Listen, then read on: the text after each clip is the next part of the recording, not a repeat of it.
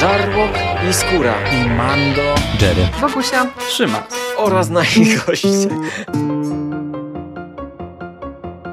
Konglomerat podcastowy. Wasze ulubione podcasty w jednym miejscu. Zapraszamy. Zapraszamy. Zapraszamy. zapraszamy. Zapraszamy.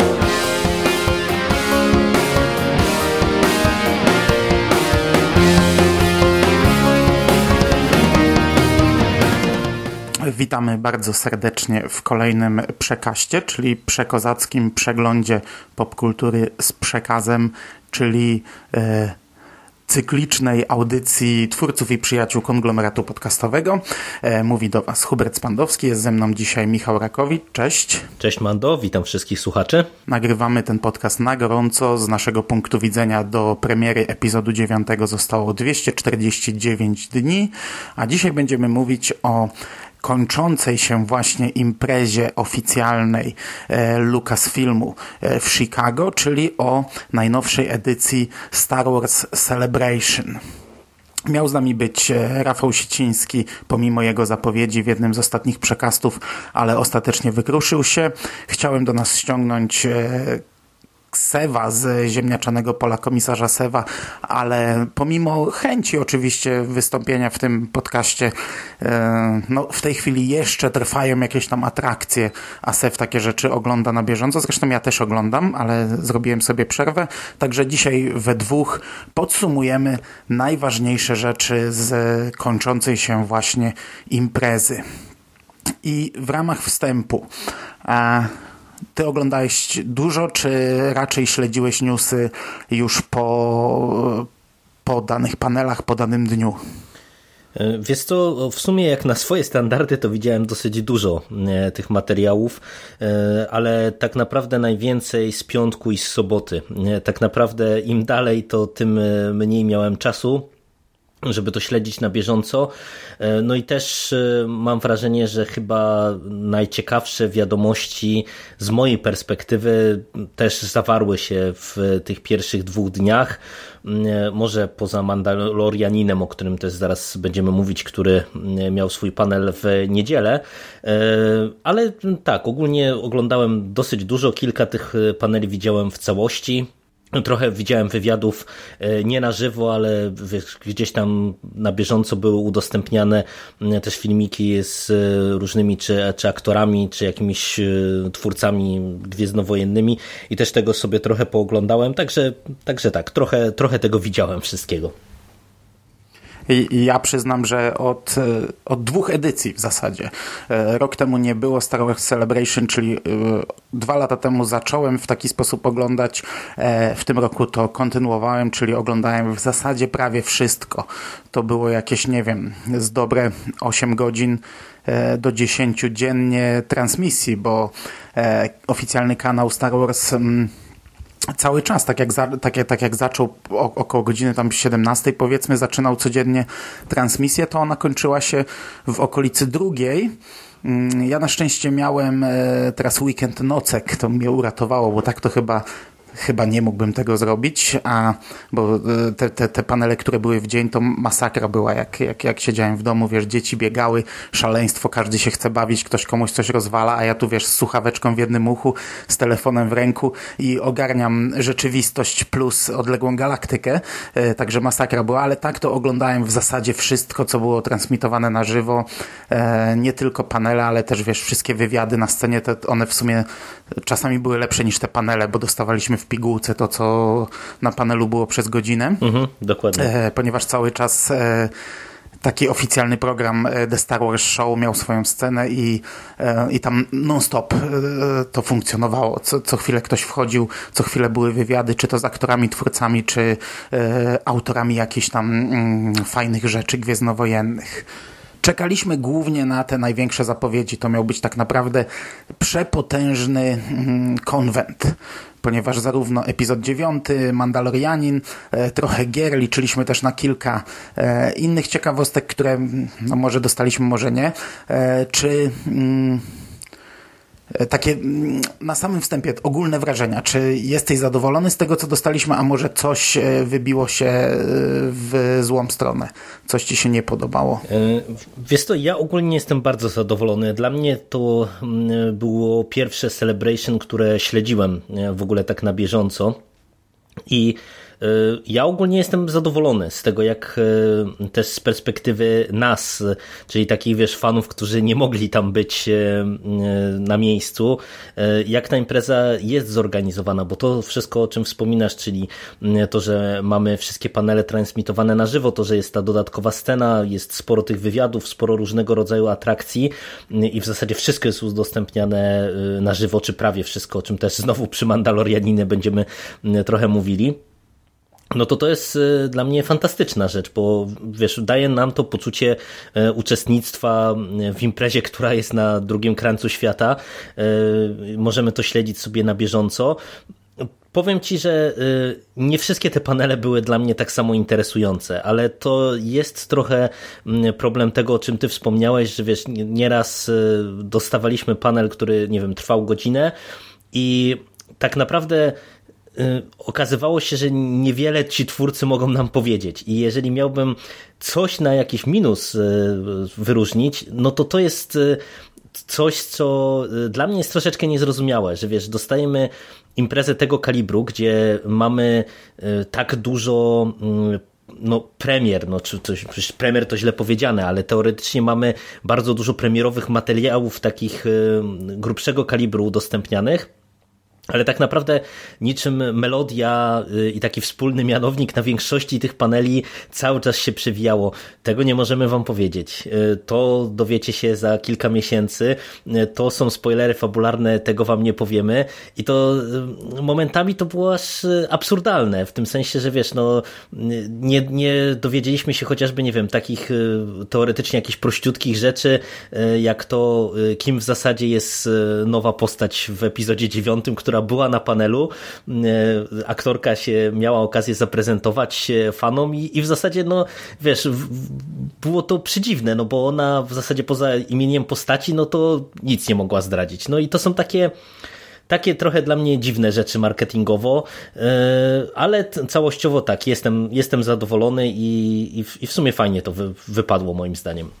No dla mnie to też jest minus. Ja ogólnie po tym weekendzie jestem tak nahypowany na Gwiezdne Wojny, ja, ja, jak rzadko się zdarza. To jest po, po prostu żyłem tym przez, e, przez te kilka dni i, i to z jednej strony fantastycznie się obserwuje, bo wiesz, oglądamy też jakieś tam streamy, paneli, nie wiem, z San Diego Comic Con, z innych wielkich imprez. E, tam się nie czuję takiej atmosfery jak tutaj. Tutaj widać, że to jest rodzina, widać, że oni wszyscy są niesamowicie zajarani, że stali się częścią tego wielkiego uniwersum. Nieważne, co do tej pory dokonali, to mogą być aktorzy, którzy zrobili już całkiem niezłą karierę, ale w końcu udało im się być częścią Gwiezdnych Wojen, nawet tylko jako, nie wiem, głos w grze, czy, czy, czy głos w jakiejś animacji i oni są tym niesamowicie zajarani i to się z jednej strony fajnie ogląda, ale z drugiej to się powtarza jak, jak, jak taki refren, to co mówisz e, oglądasz panel i oni wszyscy mówią, jak fajnie robić Gwiezdne Wojny, jak jesteśmy podekscytowani, jak super się czujemy, że to robimy, nie? E, pojawia się nowa postać i ona mówi tylko to, że wiesz, jak, jak fajnie, że, że tu jest, jak fajnie, że to zrobiła. Zagrałam silną postać, fantastyczną postać, zobaczycie w filmie, jaka jest fantastyczna i, i nie, nie dostajemy nic więcej i to, i to z jednej strony faktycznie wkurza, no bo kurczę, chociażby, nie wiem, mogli powiedzieć, ja, ja rozumiem, że nie mogą zdradzać... Mm, szczegółów fabuły, ale nie wiem, e, kiedy rozgrywa się e, dziewiąty epizod, ile czasu minie, no takie rzeczy można powiedzieć, nie? E, plus jakieś tam inne drobiazgi, ale to też wypływało mocno w rozmowach. Ja śledziłem dużo tych wywiadów i to, co ci ludzie mówili, no to to to jest właśnie odbicie tego, o czym my mówimy. Nie wiem, Ray Park dzisiaj mówił, że nie mógł powiedzieć dzieciom, że wraca do roli Maula. Oczywiste to jest, no bo jak powie dzieciom, dzieci powiedzą innym dzieciom, inne dzieci powiedzą rodzicom i to się rozejdzie, rozejdzie momentalnie. No ale widzisz, jak to się przekłada już na ich życie. E, był wywiad z dwoma aktorami z Resistance. E, oni grali Hypa, Fejzona i Orkę i jeden z nich mówił, że żonie nie mógł powiedzieć, że przez, e, nie wiem, pół roku mówił żonie, że jeździ występować na planie serialu Zero a był tak najarany na to, bo oni, oni zrobili takie show na tej scenie, tańczyli, cieszyli się, że jesteśmy częścią Gwiezdnych Wojen, że w końcu to się udało, I, a, a nie mogli tego powiedzieć znajomym, wiesz. Koleś, który grał w grze Fallen Order, mówił, że znajomym mówił, że ma bardzo ważną pracę, o której nic nie może zdradzić i się nabijał, że pewnie myśleli, że handluje bronią albo narkotykami. E, głos, ten, ten, który podkłada głos za Anakina do, e, w Wojnach Klonów, mówił, że matce nie powiedział, gdzie pracuje, wyjeżdżał do pracy, nie mógł jej powiedzieć, nie? podczas panelu z, e, o Wojnach Klonów e, oni się z tego nabijali. E, aktorka grająca Asokę z aktorem podkładającym głos pod klony czytali swoją, swoje wiadomości, które sobie wysyłali, gdzie on już wiedział, że będzie powrót do serialu, ona nie, on jej chciał o tym powiedzieć, ale nie wiedział, czy może, ona nie wiedziała, czy Filoni w tym momencie za nim nie stoi, Filoni tam po prostu za łeb się łapał, jak oni to czytali, jak się z tego nabijali. I to to widać jaka to jest paranoja, jak to jest wszystko ukrywane i to się niestety przebija też na takiej imprezie, co jest trochę minusem, bo na takiej imprezie powinniśmy dostać trochę więcej mimo wszystko. Jak, jak, jak, ja rozumiem, że tu dostaliśmy bardzo dużo, dostaliśmy materiały, różne trailery, e, cuda na kiju, ale jak oglądamy panel, to fajnie by było coś posłuchać czegoś więcej i tu się z tobą zgadzam. Natomiast... E, Druga rzecz, którą chciałbym na plus e, wyróżnić i to tak bardzo mocno na plus i ja tutaj powrócę do czegoś, o czym już mówiłem w przekaście.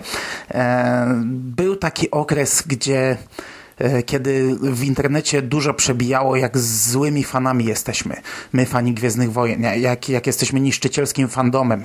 I wiele serwisów, wtedy youtuberzy komiksowi przeklejali różne memy, przeklejali różne wiadomości, najbardziej toksyczny fandom, najgorsi fani na świecie. Oglądając e, całość Star Wars Celebration, moje serducho się radowało, bo za każdym razem, gdy pojawiała się na scenie mm, Kelly Mary Tran, która wciela się w rolę Rose w nowych epizodach, epizodach fani wiwatowali, fani klaskali, fani skandowali Kelly, Kelly, pokazywali jej wsparcie. I okej, okay, już też w internecie pojawiły się słowa, że to wiesz, wymuszone, że to nienaturalne, tak, że to celowo zrobione. wypełnić, czy, czy będziesz kibicował Kelly w trakcie no, ale, ale wiesz, mnie to wnerwia, bo co to znaczy wymuszone? Ktoś cię zmusił do klaskania? E, ci, nawet jeśli ci ludzie by się umówili, chociaż to absurdalne jest, jak się umówili, no to, to, to było spontaniczne, no ale nawet jeśli by się umówili, to czy to umniejsza temu? Nie wiem, jak ktoś ci zrobi, jak twoi znajomi ci zrobią przyjęcie niespodziankę na urodziny, to powiesz e, e, beznadzieja, jesteście beznadziejni, bo się umówiliście, to nie jest spontaniczne. No kurczę, umówione akcje są jeszcze bardziej łapiące za serce, bo to znaczy, że ktoś chciał to zrobić, zrobić, ktoś o tym już myślał wcześniej, zorganizował ludzi i chciał pokazać ci wsparcie. Także nawet jeśli to jest umówione, co, co jest bez sensu, to, to, to nadal by było, by było silnym wsparciem. E, na scenie The Star Wars Show pojawił się e, Ahmed Best, aktor, który grał mm, Jar Jara w Mrocznym Widmie. To było chyba jego pierwsze Celebration. I mm, on jeszcze na tej scenie był taki trochę wycofany, taki trochę, to był pierwszy dzień, taki trochę E, inny, natomiast już dzisiaj, gdy leciał panel, to już był zabawny, już rzucał żartami, już był wesoły. E, jakiś czas temu w internecie przewinęła się też informacja, on w jakimś wywiadzie powiedział, że miał myśli samobójcze, miał depresję w tym okresie, gdzie wszyscy tak, wiesz, jechali po Jar. E, tutaj również dostał gigantyczne wsparcie, wiesz, ludzie mogą nie lubić Jar no ja nie lubię Jar. Rose też mam dużo zarzutów do tej postaci, no ale aktorom pokazuje się wsparcie i dla mnie to jest istotne, ja tu długo mówię, zaraz skończę, przepraszam, ale to jest istotne, ważne do podkreślenia, że to, co widziałem na Celebration, pokazuje, jaki jest ten fandom. I e, jak dla mnie takie, wiesz, pisanie, najbardziej toksyczny fandom, e, że to są naj, najgorsi ludzie, że niszczą, e, to, to jest bolące i tak naprawdę jest to trochę równoznaczne z mową nienawiści. Bo my wszyscy potępiamy mowę nienawiści, również ci ludzie, którzy, wiesz, piszą takie rzeczy, że najbardziej toksyczny fandom, ale ci ludzie nie widzieli tych paneli, bo, bo, bo kto siedział 8 godzin dziennie i to oglądał, nie? Ja siedziałem, jako fan siedziałem i widziałem reakcję tych ludzi yy, i dla mnie to jest trochę szkalowanie fandom również, które ja potępiam mniej więcej na równi z mową nienawiści, bo ja temu fandomowi oddałem kawał serca i, i, i tutaj dla mnie to było mega ciepłe to, co widziałem na, na tym konwencie Co prawda e, Kelly Mary Tran e, widać było, że zachowuje się inaczej. Ona rok temu była pierwszy raz tam, zachowywała się jak dziecko w sklepie, wiesz, z cukierkami. Teraz była trochę bardziej wyciszona, trochę, trochę inaczej reagowała. Widać, że jej się oberwało, no ale to oberwało się od, od jeszcze raz to podkreślę, od, od, od bandy, e, nie wiem jak ich nazwać, ale niemiło. Ludzi, którzy, no, no ktoś, kto atakuje aktora, to jest ktoś, kto zasługuje na potępienie. E, no i tyle chciałbym powiedzieć. Bardzo ciepło mi się to oglądało, bardzo ciepło mi się patrzało na to, jak reagują ludzie. Ja się w pełni pod tym podpisuję, bo y, dla mnie to było. Y, to była jedna z najlepszych rzeczy w ogóle w całym tym Celebration. W ogóle śledzenie reakcji ludzi na y, i aktorów, i na każdą e, pierdołę, która się ukazywała, e, albo na każdą jakąś fajniejszą anegdotkę, bo naprawdę e, czuć było, że tam są ludzie, którzy kochają Gwiezdne Wojny. Ty wspomniałeś o tym, że śledzimy często jakieś panele czy inne tego rodzaju materiały, nie wiem, z dużych konwentów, ale wydaje mi się, że tutaj było czuć, że to jest bardziej e, zunifikowane mimo wszystko. No bo wiesz, jednak jak jesteśmy na takim Comic-Conie, czy, czy jakiejś takiej dużej imprezie, no to tam jednak jest wszystko. Seriale, komiksy, e, filmy i to często no, dosyć e, różnorodne tematycznie, nie? Nawet przez w samej superbohaterszczyźnie jest tego całe mnóstwo, a tutaj jednak było widać, że to przez to skupienie się na tej odległej galaktyce, naprawdę tam są ludzie, którzy są połączeni z wspólną pasją e, i to było czuć i właśnie w tym wsparciu, o którym mówisz, które naprawdę było fantastyczne, bo ja jak e, mi zasygnalizowałeś, że na przykład ten Ahmed Best e, się pojawił e, na, na tej scenie małej, ja sobie później rano obejrzałem ten wywiad, no to rewelacyjnie to, to się po prostu oglądało, kiedy było widać, że on faktycznie, wiesz, taki trochę speszony wychodzi na tą scenę i tam cały ten tłum po prostu widać, że go chce niejako ponieść na skrzydłach, tak otworzyć trochę. I to mm, było nagminne przy w zasadzie wszystkich tych wywiadach, w szczególności właśnie tych postaci, którym, tak jak mówisz, się e, oberwało od tej toksycznej części e, fanów, e, że się tak wyrażę, mm, ale dla mnie w kontekście tego wszystkiego to też było fajne, że widać, że to jest takie trochę sprzężenie zwrotne, że ci wszyscy ludzie, tak jak też wspomniałeś, że bardzo się cieszą, że są częścią tego wszystkiego, bo to też jest dla mnie fantastyczne, nie? że y, widać, że to mm, to jest coś, nad czym jednak jest trzymana piecza w pewien sposób, y, y, czy twardą, czy nie to twardą ręką, to może złe słowo, ale że wiesz, że jakby ja miałem poczucie, że faktycznie nieważne, czy my rozmawiamy o animacjach, czy o grach, czy o filmie, e, to, że jest to nam prezentowane jako jedno spójne uniwersum i to i pod kątem takim fabularnym, i pod kątem e, różnorodnych tych mediów, że, że to się wszystko nam płynnie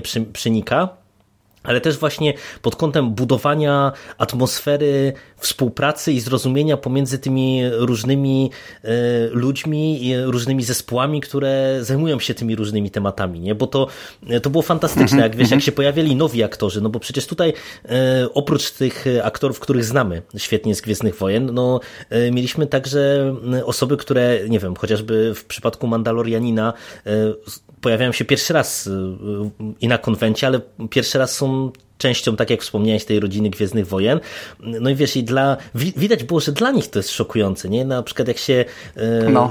Gina Serrano pojawiła chociażby na, na panelu Mandalorianina, to było widać, że ona jest zaskoczona, że, że po prostu y, gra mhm. jakąś tam postać, której nikt y, nie zna tak naprawdę, y, a, a już, już ludzie ją kochają po prostu. Już nagle stała się osobą jakąś tam mega rozpoznawalną i, i dla mnie to jest coś fantastycznego, bo to ta taka mm, atmosfera, mam wrażenie, że napędza takie pozytywne sprzężenie pomiędzy tymi pomiędzy fanami i pomiędzy twórcami, że wiesz, że oni dostają od fanów wsparcie z jednej strony, a z drugiej strony y, no dając 100% y, siebie, no to wiesz, to też się starają, żeby te, te wszystkie rzeczy, które dostajemy jak najlepiej nam się prezentowały, nie? A dodatkowo już pomija, już, już przechodząc dalej, ale jeszcze, jeszcze na chwilę mm, e, zostając przy tym, motam się, e, wywiad z Jar Jarem, dodatkowo to był świetny wywiad, kurczę, bo tak, super, tak jak mówię, super możemy, rzecz. możemy nie znosić tej postaci, a on opowiadał o, o tym, co my podkreślaliśmy wielokrotnie, że Gwiezdne Wojny przecierały wiele szlaków, bardzo często robiły coś po raz pierwszy i Mroczne Widmo też było, było takim filmem. Pomimo tego, że to, to powiedzmy nie były moje Gwiezdne Wojny, pomimo tego, że ten film się zestarzał przeokrutnie, to on opowiadał o technologii motion capture, która wtedy raczkowała, była, była w powijakach, jak to się rozwinęło, jak to potaniało, jak to się wtedy robiło. To, to był trochę inny wywiad, bo wiesz, ciężko jego spytać, tak jak, tak jak wszystkich, nie? Jak jesteś podekscytowany, jak się jarasz tym, że jesteś częścią Gwiezdnych Wojen, no bo kurczę, on swoje przeżył, nie? Swoje dostał. To ciężko takiego człowieka o takie rzeczy pytać, a dzięki temu dostaliśmy masę innych informacji, takich na spokojnie podanych, bo mówię, on wtedy, wtedy jeszcze był taki trochę wyciszony, wycofany. No, zgadzam się. Ba bardzo dobry wywiad właśnie pod tym kątem. E, no i, wie, i, więcej takich materiałów było, tak jak wspominamy, także fajnie, fajnie. A, a, a to, co widzimy na, na, w publiczności, to co też mówisz tam, kurczę, też była masa rzeczy fajnych. E, Sef wspominał, ja nie widziałem takiego kolesia, że, że koleś stał z transparentem, omija mnie mój bal maturalny, żeby tu być, nie? A ja, ja z kolei wczoraj oglądałem wywiad z aktorem, który udziela głosu Anakinowi w Wojnach Klonów i on sam zauważył, że tam jest koleś w cosplayu worek piasku i ten koleś wbiegł na scenę, jak Anakin schodził, to on go przytulił i się razem przytulili, Anakin i worek piasku, nie? Także to, to, to, to nie jest tylko taka nienawiść, że o Jezu, Anakin nie lubi piasku. Ta scena była do dupy, ta scena była słaba, dialogi rozpisane kiepsko, ale potrafimy się tym bawić, cieszyć i, i radować i, i, i to się fajnie oglądało. Dobra, to przechodzimy do konkretów i zaczynamy e, z przytupem, tak jak zaczęli na Celebration. E, rozpoczęto od panelu o epizodzie dziewiątym. To w sumie fajnie zrobili, bo pamiętam na, na, na, poprzednich edycjach to chyba nie było otwierające, to było trochę później, a, a, ludzie, którzy czekają na ten panel, to tam naprawdę dobry tydzień stoją w kolejce. E, tam są namioty rozłożone, myślę, że nawet więcej niż tydzień się stoi w kolejce, żeby się dostać na ten panel.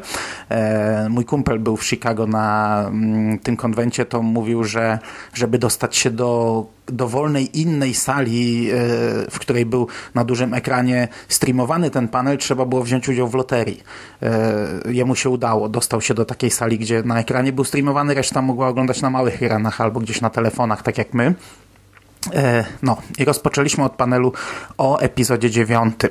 Od razu zaskoczenie, bo prowadził go Steven Colbert. E, w panelu wzięli udział e, tradycyjnie reżyser J.J. Abrams i Kathleen Kennedy e, oraz aktorzy zarówno ze starej trylogii i teraz pojawiający się w nowym epizodzie, czyli C-3PO Anthony Daniels i powracający Lando Calrissian, jak i młodzi główni aktorzy, czyli trój, nasza trójka Rey, Finn i Poe Jorus, którego nazwiska nie pamiętam, który wciela się w Czubakę. Fantastyczny człowiek. On przejął tę rolę po Peterze Mayhew, który, któremu zdrowie nie pozwala występować już od, on od lat, ma chore kolana. E, jeszcze w siódemce wcielał się w Czubakę w scenach siedzących, ale już Jorus e, występował we wszystkich innych scenach, no od tego czasu w solo, w ósemce i teraz w dziewiątce nowy aktor już występuje w tej roli. E, pojawiła się Kelly, czyli Rose pojawiła się ta nowa, nowa postać, czyli e, to była aktorka, czarnoskóra aktorka Naomi Eki, która e, będzie grała postać Jenny. I to chyba wszystko, jeśli dobrze pamiętam. Tak, tak, wszystko. Nie pojawił się nikt z czarnych charakterów, ani Kylo Ren, ani Hux, ani żaden ewentualny nowy aktor. Po premierze trailera na scenie pojawił się jeszcze Ian e, Dermint, czyli e, Palpatine, z, e, Imperator, ale to dosłownie na, na, na chwilę powiedział tam chyba dwa słowa. Panel, tak jak mówisz, e, wiele się z niego nie dowiedzieliśmy. Zobaczyliśmy e, fantastyczne zdjęcia e, promocyjne. To nie było tak jak w przypadku ósemki, bo Ryan Johnson mnóstwo zdjęć samodzielnie pstrykał na, na planie i widzieliśmy takie bardziej żywe rzeczy z planu, ale mnie się podobały te, bardzo mi się podobały te zdjęcia promocyjne. Już patrząc na to, poczułem się nahypowany, bo zarówno kolorystyka, stroje, bardzo fajne stroje te postacie mają. E, wygląda na to, że, że ten epizod będzie wyglądał trochę inaczej i, już po samych zdjęciach e, ja byłem na tak. Dodatkowo tam mieliśmy przeurocze zdjęcie e, Czubaki z jego, znaczy Jorusa z jego dzieckiem. Jego żona przyjechała z dzieckiem na plan i on w stroju Czubaki podnosił to dziecko, trzymał fajne też urocze łapiące za serce. Dobra, wrażenia z panelu to w zasadzie, w zasadzie dzisiaj będziemy się powtarzać. E, e, nie dowiedzieliśmy się wiele, natomiast e, no, jedynie Lando, o, możemy o nim sekundę. Ja się obawiałem tej postaci, obawiałem się strasznie postaci Lando, ponieważ ten aktor po pierwsze jest tam po jakimś wylewie, po drugie narkotyki zrobiły swoje, po trzecie strasznie się zestarzał. On gdy pojawiał się na poprzednich Celebration, to wyglądał strasznie i obawiałem się, co będzie z nim, jak ta postać będzie wyglądać w tym filmie. Na zdjęciu trochę dziwnie, bo strasznie, miałem wrażenie, że strasznie go odmłodzili na tym zdjęciu e, promocyjnym. Dodatkowo chyba farbowany był, czy w peruce. Dodatkowo, wiesz, od 40 lat nie zmienił koszuli. E, ale w trailerze na razie zagrał super. Zagrał fajnie, jak, jak, jak pilotuje w końcu tego Sokoła znowu, jak się śmieje, to mam nadzieję, że to będzie mała rulka. Mam nadzieję, że on nie będzie e, jakąś w, ważną postacią, że to będzie bardziej epizod e, i, i w sumie jestem już trochę bardziej spokojny o tę rolę. Czy wiesz co, ja akurat w tym, w tym zakresie mam trochę obaw nadal, bo mm, tak jak e, sam panel mi się bardzo podobał i mimo, że żeśmy się niewiele dowiedzieli, to e, ta godzina upłynęła szybciutko bo wszyscy tam widać było, że się dobrze bawią, to e, mimo, że e, sam występ e, Williamsa na, scenie też był spoko, on tam sobie żartował parę, parę razy w wyjątkowo udany sposób, jak się chociażby nabijał z tego, że przecież nie zdradził Hanna Solo i że od tylu lat nic nie robi, tylko prostuje, że, że to wcale nie była zdrada i tak dalej, i tak dalej. Ale i właśnie to, to jak on się fizycznie prezentował na scenie i to jak ta jego postać wygląda na trailerze, to ja też się podłączam do tego, co mówisz, że mam nadzieję, że to będzie raczej mała rola, e, bo wydaje mi się, że no on niestety nie kwalifikuje się chyba na e, jakieś takie, wiesz, e, bardziej karkołomne akcje i, i, myślę, że jeżeli się tam pojawi po prostu na jakimś gościnnym występie, to spoko, natomiast no raczej dużo czasu antenowego chyba nie powinien dostać. No ale, ale fajnie, że wraca, fajnie, że jakoś go tam chyba podreperowali na tyle, że, że w filmie jest spora szansa na to, że też katastrofy nie dostaniemy pod tym kątem. Znaczy ja mam nadzieję, że podejdą inaczej do tej postaci, że nie zrobią tak jak, mm, nie wiem, wiesz, czwarty Indiana Jones, gdzie mm, Harrison Ford jest już stary, a tutaj akcje takie robi, że się w pale nie mieści, że to już nie będzie Amant, mam nadzieję, że to już nie będzie taki tam, wiesz, e, Lando z przeszłości, tylko to będzie zupełnie inny Lando. Takie mam nadzieję, że książka, którą osta ostatnio omawialiśmy, Ostatni Strzał, była jakimś takim zalążkiem, która ma nam sprawić, że poznamy Lando e, ustatkowanego, spokojnego, e, faktycznie starego, bo bez sensu, jeśli ten, ten, ten stary człowiek będzie grał e, w jakichś, nie wiem, scenach akcji. Niech to będzie facet, który mm, swoje przeżył, uspokoił się, ustatkował. Możliwe, że ma dzieci, możliwe, że, e, że, że te dzieci zobaczymy, a jak nie zobaczymy, to też nie. I ta scena, ja bym nawet się e, był skłonny przyjąć, żeby to była finałowa scena, z, znaczy nie, nie filmu, tylko ostatnie pojawienie się Sokoła w filmie, mhm. bo... Mm, Kiedyś z Sewem, e, to czy Sew to często podkreśla, że chciałby, żeby w dziewiątce Sokół został zniszczony, e, żeby on wybuchł zniszczony w jakiejś bitwie, żeby już dali spokój temu Sokołowi. E, zakończmy historię Sokoła, ale ta scena też mi się podoba, że on wsiada do Sokoła, odlatuje z czubaką lecą gdzieś ku jakiejś przygodzie, znikają, nie ma ich, fajnie, on się śmieje, wlatują w te, w te rozmazane gwiazdy, koniec. No ta scena się już memem stała na, tak na marginesie. Nie, nie wiem, czy widziałeś no, no, no, te, te, te, wszystkie te, no, zestawienia. e, Okej. Okay. E, konkrety. Dostaliśmy trailer i poznaliśmy tytuł. Chyba, znaczy nie trailer, teaser. Chyba pierwszy raz w historii, ja nie przypominam sobie, żebym e, oglądał teaser filmu, którego nie znam tytułu. I to, to, to było przedziwne doświadczenie, bo wiesz, te, ten teaser wywołał u mnie w sumie przy pierwszym oglądaniu gigantyczne emocje. Ósemka takich emocji nie, nie wywołała. To było porównywalne do emocji, jak, jak pierwsze, pierwsze fajne teasery siódemki się pojawiły i on pompował, pompował we mnie. Ja już byłem naprawdę napompowany nieźle, a cały czas czekaliśmy na tytuł. I, i ten tytuł to było takie drugie pierdyknięcie, drugie uderzenie. Jeszcze czegoś takiego nie doświadczyłem oglądając e, zapowiedź jakiegoś filmu. Od czego zaczniemy? Trailer czy tytuł?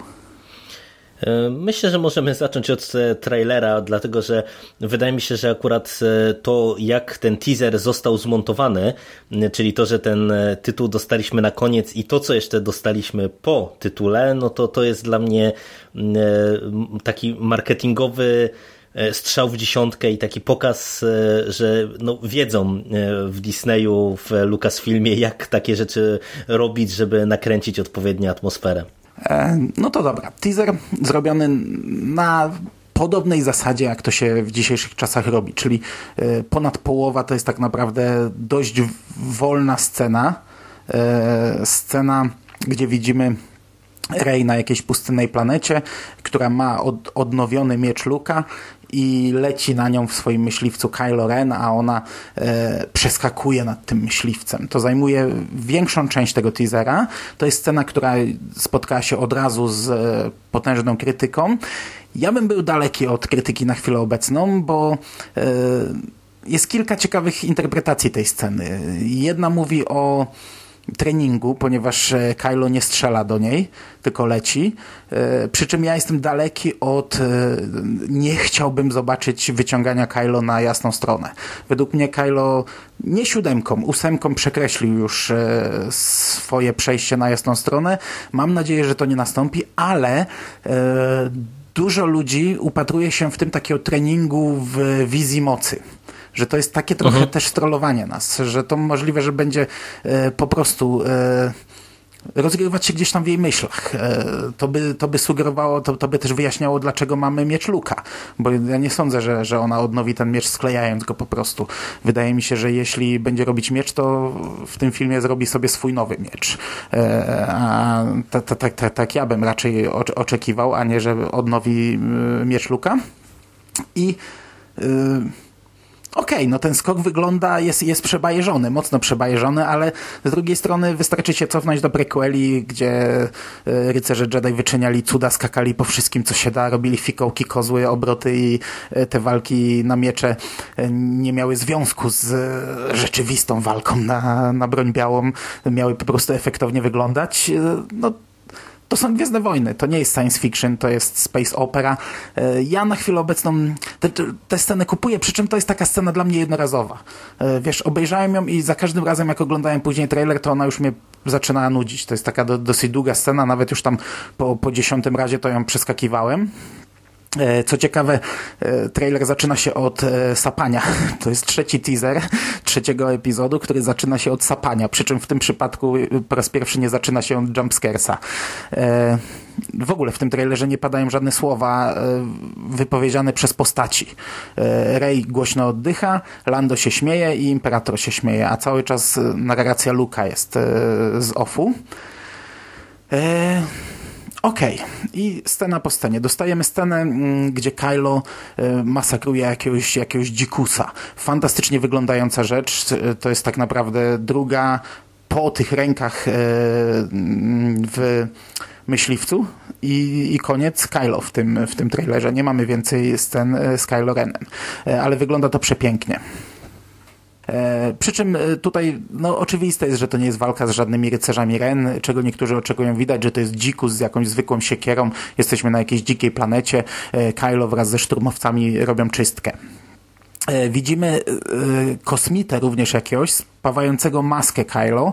E, widać to po rękach takich owłosionych. On wygląda, te ręce wyglądają jak, jak piszczałka z przyjaciela Wesołego Diabła.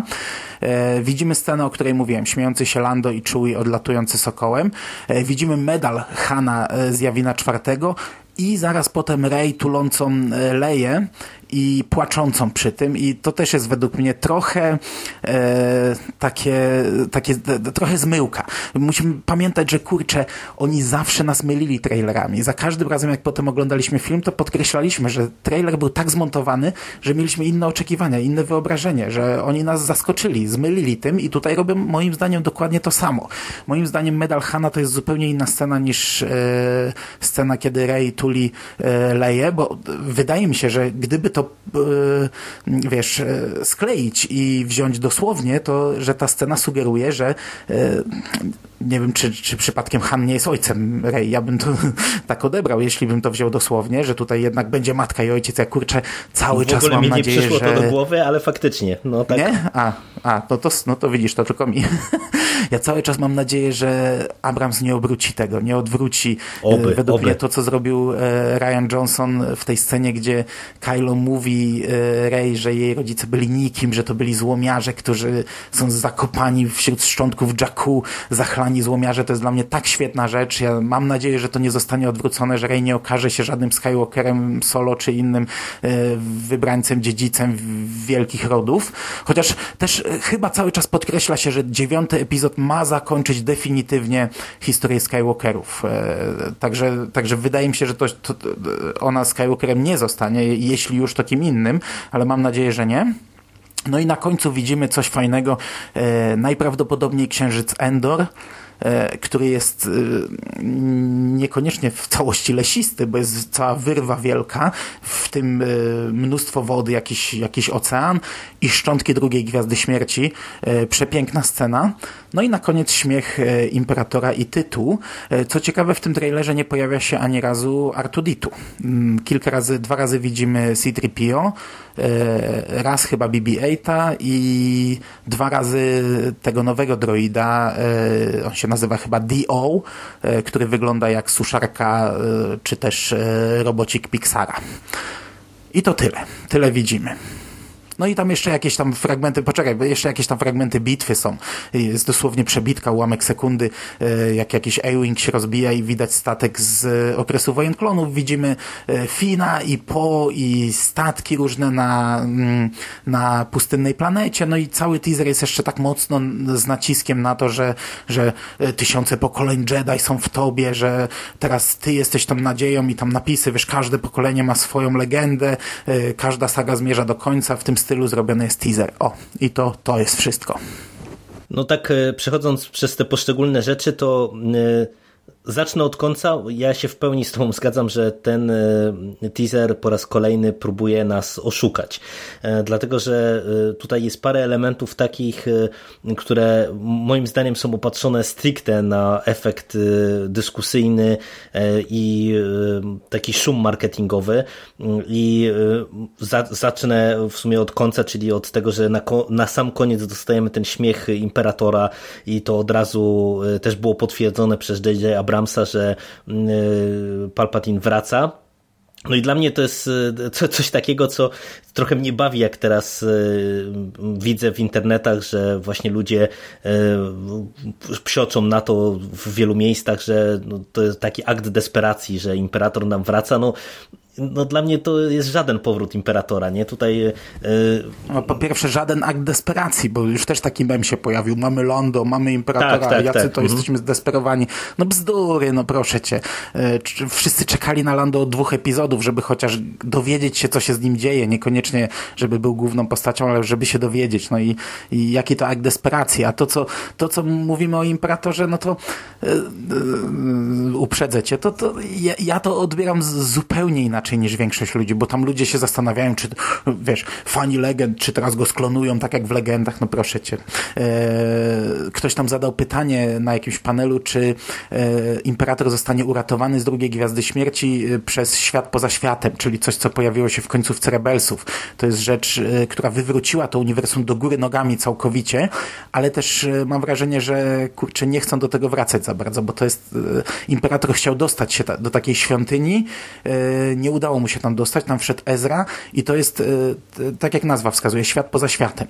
E, wędruje po jakichś ścieżkach w na czarnym tle i wchodzi w różne drzwi, yy, przenosząc się tak naprawdę w czasie i przestrzeni i w taki sposób on wyciągnął Asokę, uratował Asokę z walki z Vaderem, yy, czyli Asoka tam przeskakuje tak naprawdę o kilka lat. Yy, coś, coś dziwacznego w tym świecie, chociaż ten odcinek był, był fantastyczny jak dla mnie i wiesz, ludzie się już zastanawiają, czy teraz Imperator nie zostanie jakoś wyciągnięty, wrzucony w ten film. Moim zdaniem bzdura.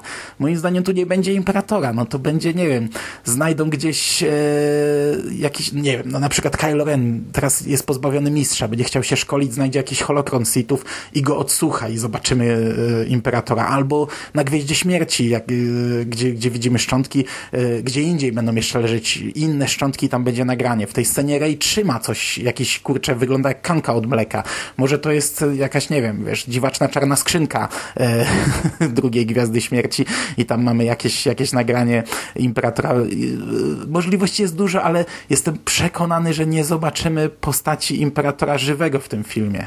No ja jestem, ja jestem na, naprawdę na 99,9 pewien, że go nie zobaczymy i tak jak mówię, to jest tylko i wyłącznie opatrzone na konkretny efekt marketingowy. Zresztą e, to, że dostajemy tutaj e, z tych informacji, które gdzieś tam e, przeciekają i, i też widzimy to w tym teaserze, że mamy tak naprawdę najpraw najprawdopodobniej trochę do czynienia w tym dziewiątym epizodzie z jakimś takim questem, z jakąś wyprawą naszej całej gromady postaci ku czemuś, ku jakiemuś, nie wiem, artefaktowi czy, e, czy czymkolwiek no, innemu. McGuffin, e, to, i, I to, że widzimy ich właśnie przy Gwieździe Śmierci, no to moim zdaniem raczej właśnie sugeruje tego rodzaju rozwiązanie, nie? Czyli, że wiesz, pojawią się na Gwieździe Śmierci e, i, i w miejscu, gdzie Imperator rozstał się z życiem, coś znajdą, nie wiem, jego jakieś nagranie, z właśnie jakiś, nie wiem, artefakt znaczy on może się pojawi jako hologram, nie? No jako no tak, postać tak, tak, się tak, możliwe, że pojawi. No, no, dokładnie nie tak. Nie tylko głos, tylko hologram nagram, nagranie.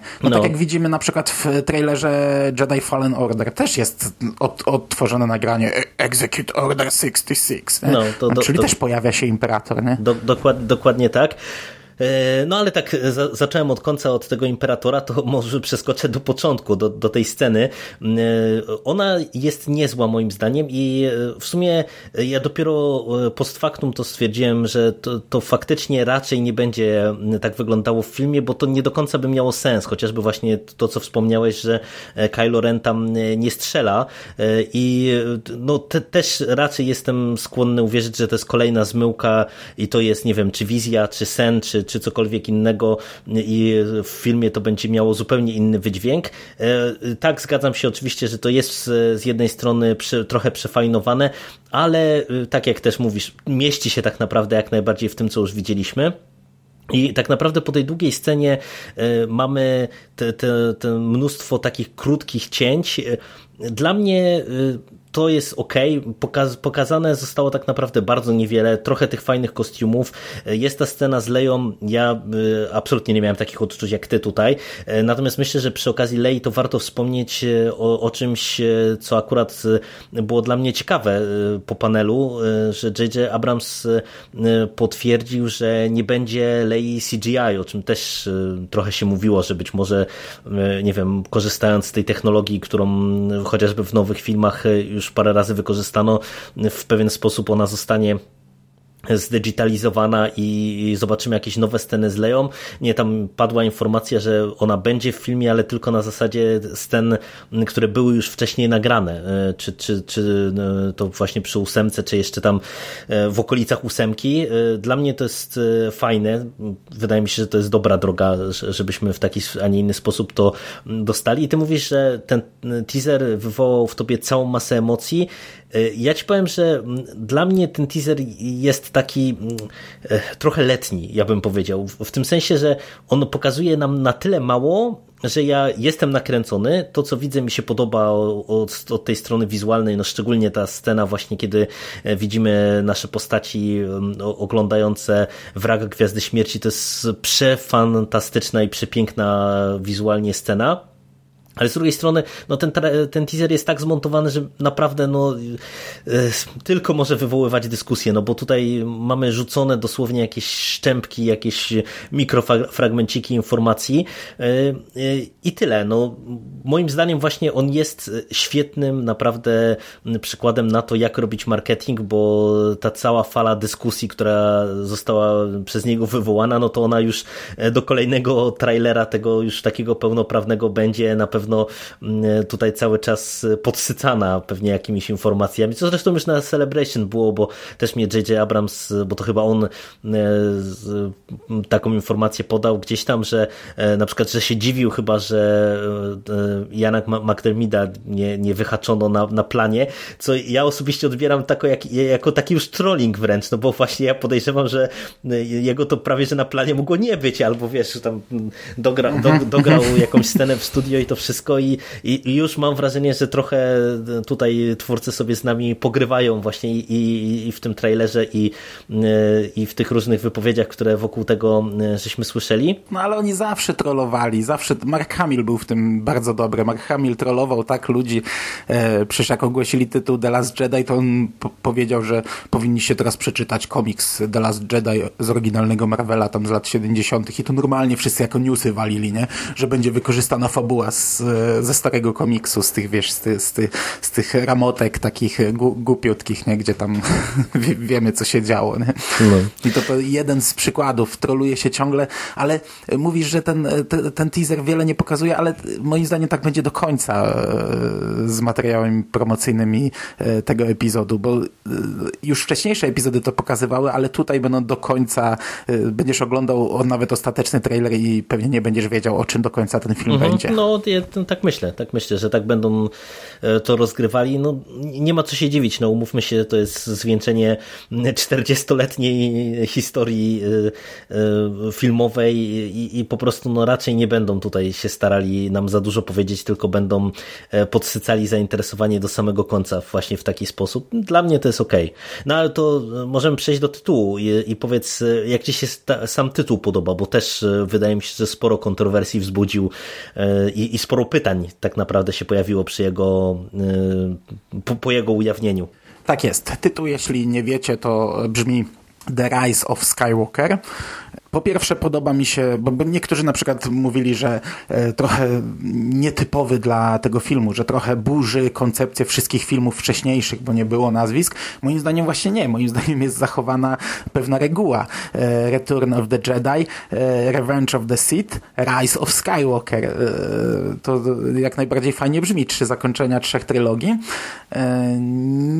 Moim zdaniem nie można go w ogóle traktować dosłownie. Dokładnie dokładnie to samo było z The Last Jedi, gdzie tam przecież e, on, to, to burza była. Kto będzie ostatnim Jedi, gdzie to związku nie miało z, z filmem, e, czy jak to zostanie przetłumaczone, czy e, ostatnim Jedi jest Luke, czy ostatnim Jedi jest e, ona, czy chodzi bardziej o ogólnie, że to są ostatni Jedi w liczbie mnogiej, czy w liczbie pojedynczej, tam cuda na kiju. Tutaj ja ci powiem, że też zastanawiałem się, jak to przetłumaczyć, bo jeśli potraktować to dosłownie, że to jest jakieś powstanie, przebudzenie, powstanie Skywalkera jednego, e, to na polski byłoby trudno to przetłumaczyć, bo e, mhm, rodzaj męski, rodzaj żeński. E, w Polsce odmieniamy nazwiska, więc jeśli to by była Rey, to powinno być, nie wiem, przebudzenie Skywalkerówny, czy, czy nie wiem w jaki sposób, naprawdę nie wiem jak to przetłumaczyć, albo Skywalker powstaje, tak jak, tak jak nie wiem, Batman powstaje. Mm, ale bardziej, ja, ja, ja to bym bardziej przesz, podszedł do tego tak naokoło, wiesz, że chodzi tutaj bardziej o, o to, co mówi e, Luke w teaserze, że wiesz, tysiące pokoleń Jedi są teraz w tobie, że, że tu chodzi bardziej o e, całą e, misję Skywalkera, o całe, o, o, kurde, nie wiem jak to w słowa ubrać. E, że, że, Dziedzictwo że tak naprawdę no, powstaje całe dziedzictwo, ale nie na zasadzie, że to jest córka Skywalkera i teraz nowy Skywalker powstaje i kontynuuje e, ród Skywalkerów, tylko, tylko no właśnie, e, dziedzictwo Skywalker Legacy. E, ona, ona zakończy to e, w jakiś sposób e, nie wiem. Znaczy, wiesz, to, mi się wydaje, że, że to, to, to, może być też e, co, coś, co trochę e, troluje po prostu nas, widzów i oczekiwania, nakręcając e, określone dyskusje, co dla mnie też jest przykładem naprawdę majsterstyku marketingowego. No dokładnie bo... tak jak The Last Jedi, no to nie był ostatni Jedi, tylko to był pierwszy Jedi tak mhm, naprawdę. To, no, zgadza to się. pada raz w filmie, gdzie Luke mówi, ja nie jestem ostatnim Jedi, jest nas więcej. No, a, a przecież tu, tutaj mi się A wydaje, będzie jeszcze więcej. To, to też już widziałem całą falę właśnie krytyki i jedni mówią, że tak, w końcu J.J. Abrams przyjdzie i odkręci e, to, to wszystko, co zrobił Johnson i, i się okaże, że Rey jest e, Skywalkerem na przykład. Ja naprawdę mam szczere nadzieje i takie mam też podejrzenia, że to jest właśnie tylko igranie sobie z naszymi oczekiwaniami e, i trzymam kciuki, żeby jednak Abrams jak najmniej odkręcał z tego, z tego wszystkiego, co, co zrobił Johnson, bo akurat wydaje mi się, że takie wyraźne odcięcie się, o czym też no, w tamtym podcaście mówiliśmy, odcięcie się od wielu mm, tych oczekiwań, takich utartych rozwiązań, których się spodziewano, to, to wyszło e, tamtemu filmowi na dobre i myślę, że dobrze by było ten trend kontynuować, że stoimy na własnych nogach i tworzymy historię. I w sumie patrząc z perspektywy tego, że mm, ten film ma stanowić domknięcie całej historii Skywalkerów, to, to wydaje mi się, że w sumie to nazwisko w tytule to nawet też pasuje, nie? że wiesz, to, to będzie stanowiło mhm. taką klamrę dla, dla całej historii tego rodu i, e, i myślę, że to akurat może naprawdę nam po premierze fajnie zagrać i, i, i wtedy się wszyscy za głowę złapiemy i pomyślimy, ok, dobra, jednak to gra, jednak wiedzieli co robią, że, że tak to nazwali. Tak jest. Mnie się bardzo tytuł podoba. Jest już e, oficjalny trailer z polskimi napisami, oficjalnymi polskimi napisami, ale tytuł nadal nie jest przetłumaczony, także nie wiadomo, jak ten film będzie się po polsku nazywał ostatecznie. E, koniec na temat trailera? Teasera? Tak, tak. My, myślę, że możemy przechodzić. To ja bym chciał jeszcze o o, o, jeszcze tylko drobiazgi z panelu, o których zapomniałem. Po pierwsze, brak plakatu. Zazwyczaj na takich panelach jest specjalny plakat. Był przy Łotrze 1, był przy epizodzie 8. Wydaje mi się, że to tutaj celowe było. Nie mogli pokazać go w środku, bo zdradziliby tytuł, a jednak mieli rozplanowane tak, żeby tytuł był finało, fi, finałem tego panelu. Teoretycznie mogli pokazać na końcu, tak jak na przykład e, przy The Clone Wars. Na samym końcu pokazali, e, jaki będzie plakat dla wszystkich uczestników tej imprezy. Wydaje mi się, że tutaj mieli taką już bombę na koniec, że, że, że nie, chcieli chyba się bawić w plakacik. E, drobiazg. Ze zdjęć wynika, że Snap pojawi się w filmie. Wrócą, wróci Eskadra Czarnych, e, co mnie bardzo cieszy, bo ich brakowało w ósemce. E, I trzecia rzecz, e, my się z tego nabijaliśmy, znaczy nabijaliśmy, no trochę podśmiewywaliśmy prywatnie, ale też dużo ludzi na to zwraca uwagę. Ta nowa aktorka ma bardzo silny brytyjski akcent. W ogóle jak oglądaliśmy ich na scenie, to tam po połowa ich to byli Brytyjczycy. Tak, tak. E, w pewnym no, momencie Steven no. Colbert nawet zażartował sobie coś na temat Brexitu. Ona ma bardzo silny brytyjski akcent, ale patrząc na jej zdjęcie, ona na nim wygląda trochę jak taka dzikuska, jak, jak jakiś mieszkaniec jakiejś dzikiej planety. Ma takie dredy roz, rozwalone, te, te, takie roztrzepane. E, możliwe, że, że wiesz, że ona będzie mówić zupełnie innym akcentem, ale też takim jakimś ostrym, dziwnym.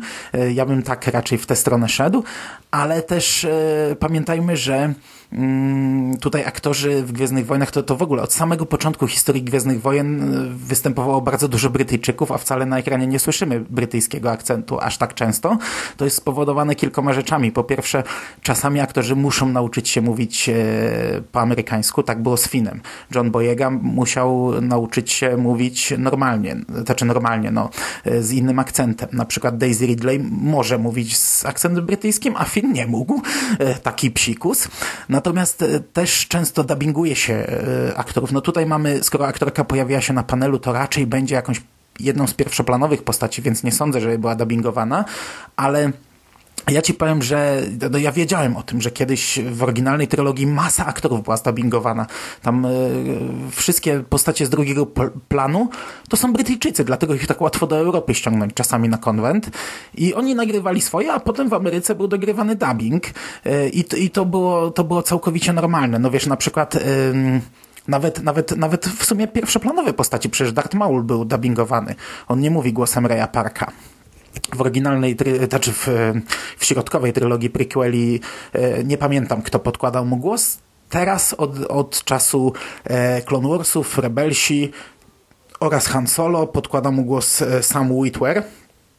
Mm, natomiast chciałbym jeszcze zwrócić na jedną rzecz uwagę. Wczoraj był wywiad z aktorami głosowymi i kurczę, okazało się, że w Łotrze 1 też są postaci dubbingowane w scenie najbardziej ikonicznej z tego filmu, gdy pojawia się Darth Vader na statku na sam koniec i ci wszyscy rebelianci tam krzyczą, wiesz, open fire, nie? Mhm. Otwórz te drzwi, albo tam take it, take it i podaje mu ten, e, ten nośnik danych, to aktor głosowy, który jest, e, znaczy nawet nie tyle aktor głosowy, to jest kolej z, ze Skywalker Sound, on zajmuje się ogólnie dźwiękiem, ale też podkłada głosy w animacjach czy grach, mówił, że to on to nagrał, nie? Że nagrał te głosy sobie tak w zasadzie tam nawet od niechcenia jakoś tam gdzieś tam sobie nagrał to, nagrał tamto i to jest, e, to są Brytyjczycy, oni nie mówią swoim głosem w tym filmie. Także to jest do dzisiaj stosowane w e, Gwiezdnych Wojnach. To tylko no, jako taka ciekawe, ciekawostka, ciekawe. Jako, jako, jako przejście do kolejnej ważnej rzeczy. My nie będziemy jechać chronologicznie, tak jak to było na Celebration.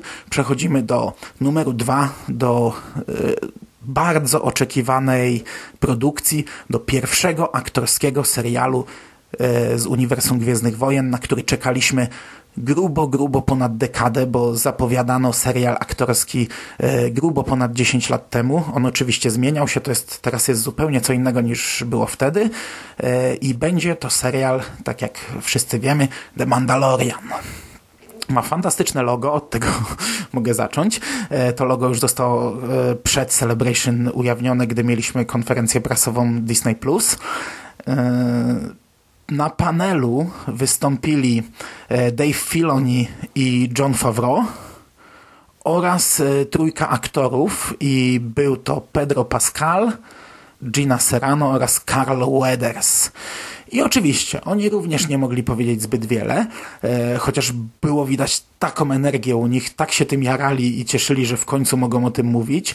E, szczególnie przeurocze była, była w, w, było ekscytacja tym wszystkim u Pedro Pascala, który opowiadał o tym, że jest urodzony w 75, jest dzieckiem w zasadzie tego przemysłu, jest, jest wychowany na Gwiezdnych Wojnach i to jak wszedł do studia, jak zobaczył te wszystkie koncept arty, jak spytał się, kim może być w tym świecie, że chciałby, czy będzie droidem, czy kim będzie, a, a Favreau mu powiedział, nie, ty będziesz Mandalorianinem i wtedy jego mina i to rozłożył się na stole yy, i yy, przeurocze to było. E, dowiedzieliśmy się, kim będą te postaci. No, Mandalorianin, tytułowy Mandalorianin to e, oczywiście jakiś łowca nagród. Carl Weathers gra e, szefa gildii łowców nagród, który szuka kogoś, kto wykona dla niego jakieś niebezpieczne zadanie i znajduje Mandalorianina, zleca mu tę robotę. Natomiast Gina Serrano gra byłą republikańską truperkę, która teraz e, no po wojnie już nie, bo to się rozgrywa po szóstym epizodzie, e, już nie jest w wojsku. E, to jest rzecz, która w nowym kanonie mm, się przewija. To widzieliśmy w trylogii Wendiga, że Mon Mothma miała plan ograniczenia wojska. To też w Resistance ma swoje odbicie w serialu animowanym. I ona jest jakąś, jakąś silną kobietą, która tutaj zmaga się trochę z, z traumą po wojnie i żyje w tym świecie. No i tego w zasadzie dowiedzieliśmy się na temat fabuły. E, minusy. Jakie były z naszego punktu widzenia minusy tego panelu? No na pewno to, co już e, oprócz tego, co wspominamy, czyli że znów powiedziano bardzo niewiele, no to dla mnie jest kompletnie niezrozumiałe, dlaczego materiały filmowe, a tych w sumie dostaliśmy na tym panelu to my nie dostaliśmy, Bardzo dużo. Ale, ale na tym panelu zaprezentowano tego dużo, bo oprócz te, takiego klasycznego e, teasera mm, był taki rozszerzony materiał filmowy, gdzie mieliśmy mix scen z mm, taką informacją głosową ze strony producentów. Takie making of, coś takiego było przy tak, Łotrze do, 1. Do, do, dokładnie, nie? Czy tam, to, to był chyba materiał 3 czy 3,5 minuty, e, plus e, była cała jedna dosyć długa scena, tam chyba chyba 8 czy 9 minut zaprezentowana z pierwszego odcinka, także no tych materiałów filmowych zaprezentowano dużo, ale niestety one były tylko i wyłącznie dla osób, które ten panel śledziły bezpośrednio w Chicago. W internecie te materiały Nawet nie tylko w Chicago. nie były. Nie? One były tylko na tej scenie, na gdzie sali, byli tak, ludzie tak, na tak, Mandalorianinie. Tak, tak. No bo przecież inni oglądają streamy i, i, w innych salach tych streamów nie widzą. To nie jest nowość. E, znów wrócę do Sewa. Sew opowiadał na ziemniaczanym polu, że jak dwa lata temu był na Celebration Europe, znajdował się w sali, gdzie był streamowany panel OO 3.1 i oni też wtedy nie zobaczyli e, trailera, czy tam teasera i ten teaser też wtedy od razu do, do neta nie wypłynął. E, w przypadku ósemki było tak, że teaser też nie był streamowany, ale on od razu pojawił się na kanale Star Wars. Od razu był wrzucony, także mogliśmy go obejrzeć. Wiesz co, to, to nie jest nowość, chociaż dla mnie to jest niezrozumiałe, bo na, na takich komik-konach też prezentują jakieś materiały niekoniecznie skończone, jakieś trailery wstępne albo trailery przygotowane specjalnie na tę imprezę, yy, które nie trafiają do netu. Przecież bardzo często potem szukamy gdzieś tam nagrań z komórki, one często są tak nędzne, bo yy, bardzo często nie można nagrywać i to jest pilnowane. Na przykład na tym panelu zapomnieli powiedzieć, że nie można nagrywać. Dopiero jak przeleciał trailer, to John Favreau powiedział, że kurczę, powinienem, powinienem o tym mówić wcześniej. E, dla mnie, e, ja pamiętam, że kiedyś ktoś mi tłumaczył, że to jest fajna rzecz, że e, to jest sedno tej imprezy, że ludzie jadą na Celebration i dostają coś, czego nie dostaje reszta świata. Y, I że bez sensu jest to filmować i wrzucać do neta, bo wtedy takie imprezy tracą sens. Ja się z tym absolutnie nie zgadzam, bo na tej imprezie mamy tysiąc innych rzeczy, które jest cudowne i ja siedząc przed komputerem zazdroszczę tym ludziom y, każdą swoją częścią, każdą swoją komórką, że mogą być wśród tych aktorów, wśród tej energii w tym tłumie, y, oglądać materiały w zasadzie no niemalże ręka w rękę z twórcami i aktorami i takie rzeczy jak dla mnie powinny jednak być od razu streamowane. Ja trochę nie rozumiem, czemu nie zostały. No oczywiście i tak to obejrzeliśmy, bo to od razu się pojawiło nagranie z telefonów, e, no ale jakość e, jest kiepska, nie?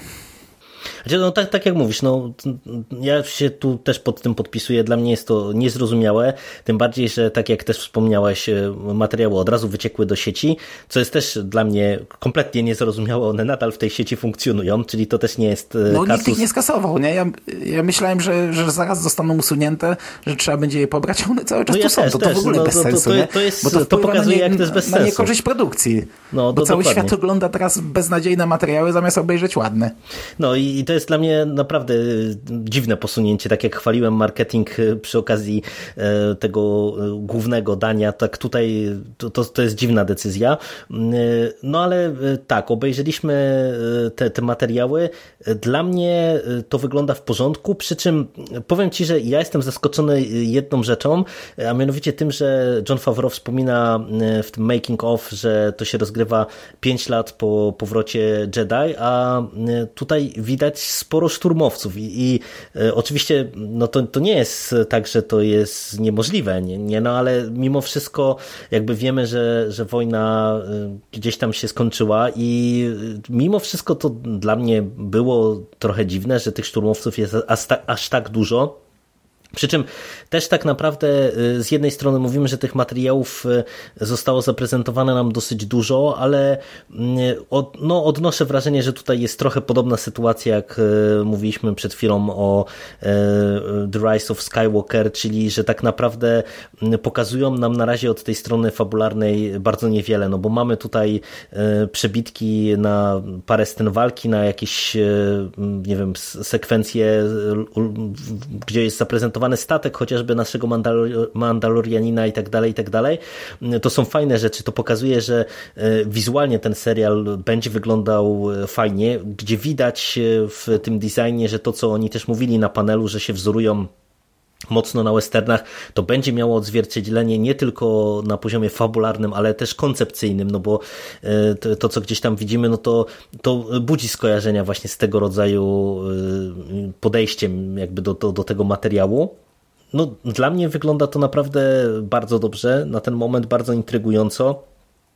No i ja jestem ciekaw, e, z czym tak naprawdę będziemy mieli tutaj do czynienia, no bo sami twórcy też o tym wspominają, że to, to jest e, okres taki, którego nigdy wcześniej nie widzieliśmy i, i e, to z jednej strony no, nakręca oczekiwania i, i daje twórcom sporo wolności, z drugiej strony no ja jestem ciekaw bardzo jak oni do tego podejdą, nie? Na ile tutaj, wiesz, dostaniemy tej mm, wielkiej galaktyki, tych tych odniesień do, do jakiegoś, do tej skali makro, a na ile e, cały ten serial i raczej ja się ku temu skłaniam, że poza smaczkami on się będzie skupiał na relatywnie jakiejś kameralnej historii e, mhm. I, i w sumie myślę, że to jest chyba to właściwsze podejście, nie, bo no, no nie wiem, wydaje mi się, że akurat e, to wszystko, co oni mówią, jak koncepcyjnie podchodzą do tej produkcji, no to raczej właśnie idzie w takim kierunku i myślę, że to by była naprawdę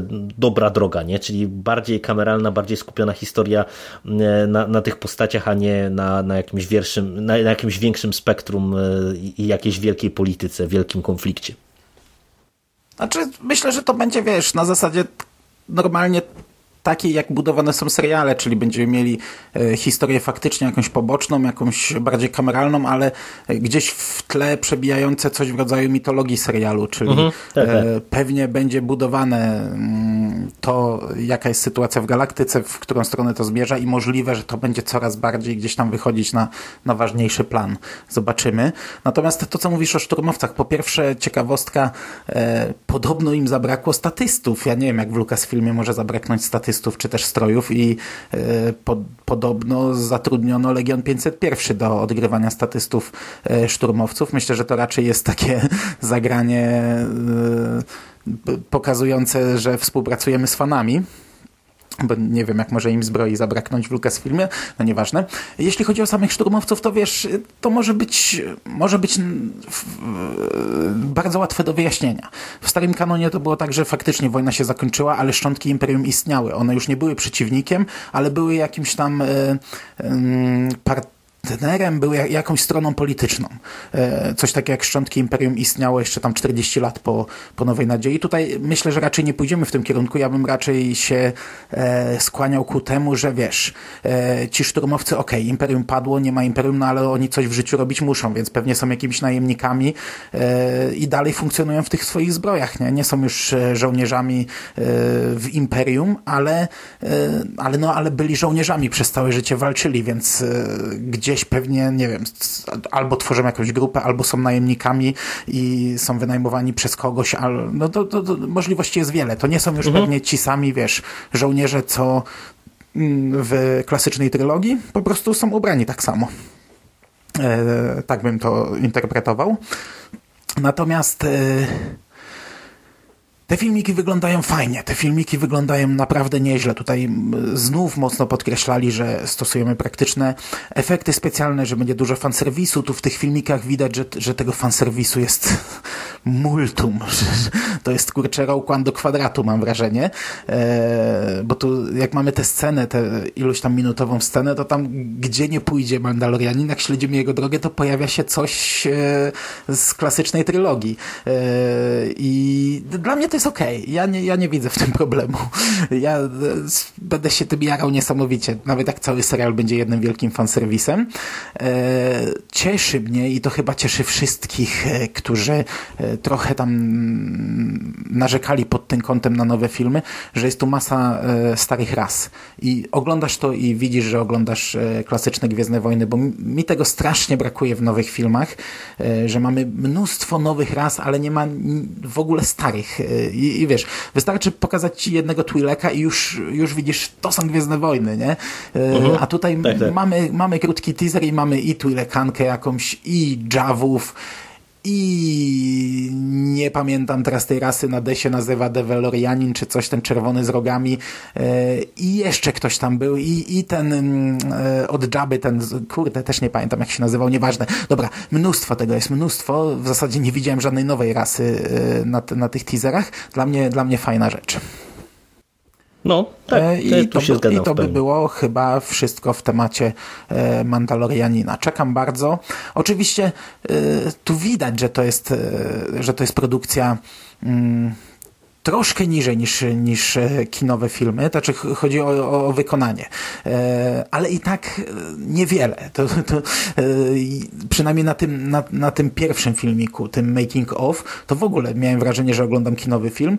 Potem jak już są fragmenty, no to widać, że oglądam serial, widać, że oglądam produkcję z platformy, ale to też może być spowodowane tym, że, że te rasy są i, i, i, te, i to wszystko jest tak mocno stylizowane na starą trylogię.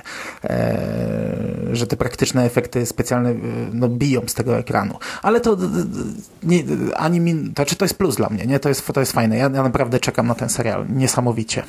Ja również, także no, zobaczymy, co tam przyszłość nam przyniesie z kolejnych, w kolejnych materiałach jakiś z planu. Mhm. Dobra, to by było wszystko w temacie Mandalorianina. E, przechodzimy do nieco niższej półki. E, to znaczy, no, e, omówiliśmy już te dwa, dwa punkty główne. Teraz coś, o czym ja powiem troszeczkę mniej, czyli gry. Dostaliśmy konkretne zapowiedzi dwóch gier. Jest to Vader Immortal e, epizod pierwszy oraz Jedi Fallen Order. E, oczywiście o, o, obu grach wiedzieliśmy, że powstają. O obu grach, e, obie, obie, obie gry były już wcześniej zapowiadane. Teraz dostaliśmy panele o każdej z tych gier oraz trailery. No to tak jak mówisz, dostaliśmy e, sporo konkretów e, tak naprawdę, jeżeli chodzi o e, te pierwsze dwa tytuły. Zacznijmy od tego mniejszego, że się tak wyrażę, czyli Vader Immortal. Tutaj po pierwsze dowiedzieliśmy się, że to będzie gra epizodyczna, Czyli, że to nie, nie zakończy się na tylko e, tak naprawdę... trzy jed... epizody będą. Tak, jednym tytule, tylko że teraz na razie dostaniemy epizod pierwszy i tak jak mówisz, będzie to, e, to trylogia. W przeciwieństwie, o czym też zaraz będziemy mówić do Jedi Fallen Order, e, tutaj dostaliśmy w, fragmenty z rozgrywki, e, czyli nie tylko dostaliśmy taki trailer cinematic, jak to się mówi, ale dostaliśmy, e, czy mieliśmy zaprezentowane, jak ta rozgrywka będzie wyglądała. Fabularnie e, no, tutaj dostaniemy e, coś e, trochę dla mnie nie do końca jasnego, ja ci powiem się, przyznam się szczerze, bo śledzimy postać naszej protagonistki, w którą się będziemy wcielać, która trafia do zamku Wejdera no i tak naprawdę dla mnie, nie wiem, czy ten opis fabuły on jest dla ciebie czytelny, z czym my tam będziemy tak naprawdę mieli do czynienia, bo ja jak sobie próbowałem e, w głowie poukładać, e, e, co to będzie za historia, to nie umiem powiedzieć tak naprawdę sensownie, jak, jak to będzie wyglądało.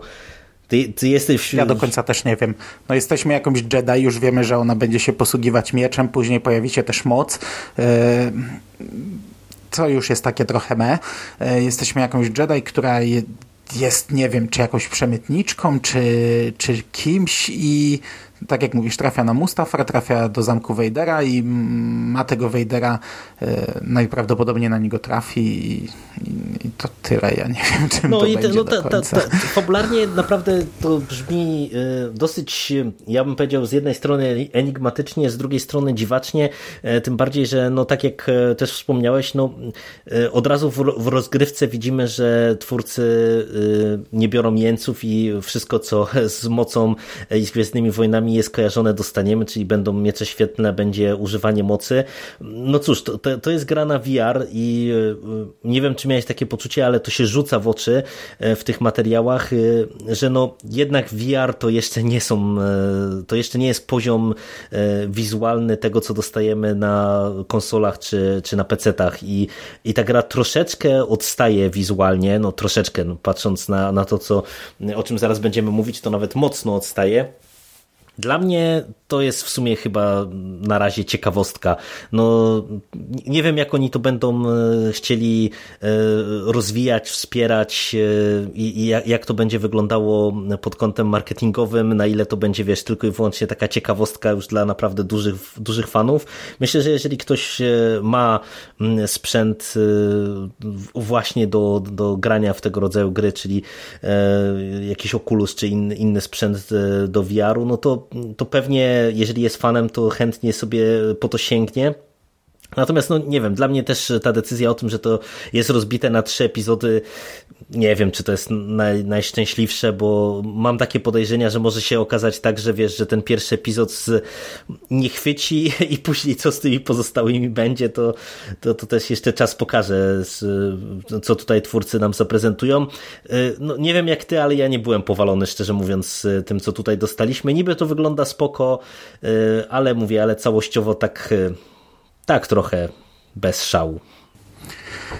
E, wiesz, ja się znam na grach tak jak na drogich samochodach albo jakichkolwiek samochodach, aczkolwiek e, no, wygląda to kiepsko wizualnie, to jest tak jak mówisz raczkująca technologia e, i to na chwilę obecną nie robi jakiegoś wrażenia. Ja w życiu nie miałem doświadczeń e, z tego typu rozrywką e, i nie wiem, nie wiem co myśleć, bo i fabuła na razie mnie niczym nie zachwyca i yy, nie wiem w jaki sposób to trafi do, do odbiorców, bo nie, nie wiem czy, czy każdy fan Gwiezdnych Wojen, ilu fanów Gwiezdnych Wojen ma faktycznie tego typu sprzęt, żeby się w takie rzeczy bawić, czy zainwestują w taki sprzęt, żeby zagrać w taką gierkę. Yy, wydaje mi się, że, że większość jednak sobie to odpuści. No ale to wiesz, ale to, to tym bardziej jest dla mnie niezrozumiałe, dlaczego oni idą w e, taką epizodyczną formułę, no bo to, e, to ma sens e, raczej w przypadku tytułów takich, co do których liczymy na to, że one się będą dobrze sprzedawały systematycznie, no bo to jednak jest kilkukrotne wydawanie pieniędzy na, na można powiedzieć, ten sam produkt, no ale też zobaczymy, bo na razie w przeciwieństwie do tej drugiej gry, o której zaraz będziemy mówić, to chyba jeszcze nawet nie znamy specyfikacji cenowej, e, bo już e, w przypadku mhm, mhm. Jedi The Fallen Order e, to już pojawiła się też informacja, jeżeli chodzi właśnie o, o, o ceny, jak to wszystko wygląda, także tu już wiemy o tym tytule dużo więcej i myślę, że możemy do niego przejść, bo, bo to tak wydaje mi się, że była jedna z tych bardziej oczekiwanych rzeczy, o których mieliśmy się dowiedzieć na, na Celebration. Tak jak wspomniałeś, wiedzieliśmy, że ta gra powstaje. Też już e, przed samą imprezą e, pojawiło się trochę konkretów, e, ale no, można powiedzieć, że to było coś, co bardzo wielu fanów Gwiezdnych Wojen i graczy w ogóle elektryzowało, dlatego że to było od razu jakby na etapie zapowiedzi zapowiadane jako gra stricte dla jednego gracza, czyli coś, czego dawno nie dostaliśmy, jeżeli chodzi o Gwiezdne Wojny, no bo Battlefront 1.2, który no, jakimś tam sukcesem sukcesem e, się e, cieszył. E, no, był jednak grom, która z tego co ja pamiętam, to jakiś tam single player posiadała, ale to był tylko margines i tak naprawdę no, skupialiśmy się na rozgrywce online. Tutaj twórcy robią tytuł stricte fabularny, stricte e, skierowany pod e, rozgrywkę e, singlową. No i w sumie dostaliśmy trochę informacji na temat tego, z czym będziemy mieli do czynienia, jeżeli chodzi o samą fabułę. Na panelu pojawili się twórcy, pojawił się aktor Cameron Monaghan, który wciela się w protagonistę, czyli Kala ja ten panel widziałem w całości. E, e, całkiem ciekawy wydaje mi się był, mimo że niestety ten kaganiec, o którym cały czas mówimy w postaci nie możemy wam o tym powiedzieć, był tutaj też bardzo, bardzo mocno widoczny. No i w przeciwieństwie do Vader Immortal, w, tym przypadku tak naprawdę ten podstawowy materiał wideo, który dostaliśmy, to był teaser czy, czy trailer, ale trailer pozbawiony elementów rozgrywki trailer stricte fabularny. E, co prawda, z tego co mówią twórcy, zrobiony na silniku gry, czyli e, to, to nam daje obraz, jak ten tytuł od tej strony wizualnej będzie wyglądał, natomiast e, no póki co tak naprawdę właśnie konkretów na temat samej rozgrywki wiemy niewiele. A i fabularnie nie wiem, jakie są Twoje odczucia, ale tak naprawdę to po samym tytule myślę, że można było y, założyć mniej więcej ty, tyle, tyle, co żeśmy się dowiedzieli z zapowiedzi fabularnych, no bo tak naprawdę z tego, co twórcy nam przekazali, no to y, wiemy, że Kal, czyli właśnie ten nasz protagonista, w momencie, kiedy został wyegzekwowany rozkaz 66, był młodym panawanem, który pobierał nauki, e, przeżył e, masakrę Jedi, no i teraz e, nie wychyla się, pracuje jako złomiarz na jakiejś tam planecie. Fantastyczna scena w tym trailerze, jak jest taki rozcinany wielki jakiś mhm. statek, kapitalnie to wygląda. No i stara się nie wychylać tak, żeby inkwizytorzy, którzy cały czas e, polują na Jedi, e, go e, nie dorwali, no ale jak się łatwo można domyślić, w którymś momencie wpadną na jego trop, no i zaczną dziać się rzeczy. Tak naprawdę, no mówię, po tytule można było założyć, że pewnie z czymś takim będziemy mieli tutaj do czynienia i tak naprawdę no, konkretów wiemy niewiele. Z tego, co można wywnioskować po, po tym trailerze, no to mamy kilka takich elementów, na które należy zwrócić uwagę. Po pierwsze, pojawiają się inkwizytorzy, i dla mnie, ja ci powiem szczerze, że to jest e, super rzecz, e, że to jest tak fajnie, konsekwentnie rozbudowywane, bo wiemy też, że mm, e, nawiązania do tej gry pojawią się w serii Charlesa Soula, zresztą chyba odniesienia do tego Vader Immortal również, czyli w tym Dark Vader, Dark, Dark Lord of the Sith, który to komiks cały czas się ukazuje. Także dla mnie to jest naprawdę... No, on już się zakończył. Aha, w Polsce się ukazuje, on już się zakończył. To w grze pojawiły się nawiązania do komiksu. E, tak, tak, tak, tak. No, no to, to o tym właśnie wspominam, nie? Czyli wiesz, to, mhm. e, to jest dla mnie fantastyczna rzecz, że to też mamy to przenikanie tych mediów i że cały czas jednak twórcy e, to wykorzystują. E, wiemy, że pojawią się jako przeciwnicy w grze no, nowi żołnierze Imperium, tutaj jako Purge Troopers, e, tak, e, odpowiedzialni za, za czystkę i to też właśnie na panelu było wspomniane, że to, to jest jakby kasta z, z, z trooperów, którzy zostali stworzeni właśnie niejako w porozumieniu z Charlesem Soulem, który potrzebował też te, tego rodzaju żołnierzy w swojej opowieści, w swojej historii. Fajny smaczek, fajna rzecz. E, poznajemy e, na jakąś współpracownicę naszego głównego bohatera, czyli Kala, e, co do której było powiedziane, że też jest, czy była Jedi, ale raczej tutaj nie będziemy mieli do czynienia z układem mistrz Padawan, także ja jestem osobiście ciekaw, jak to zostanie w grze rozwinięte, no i w tych materiałach widzimy także droida BD-1, którego który będzie takim przyjacielem, powiernikiem Kala w trakcie przygody.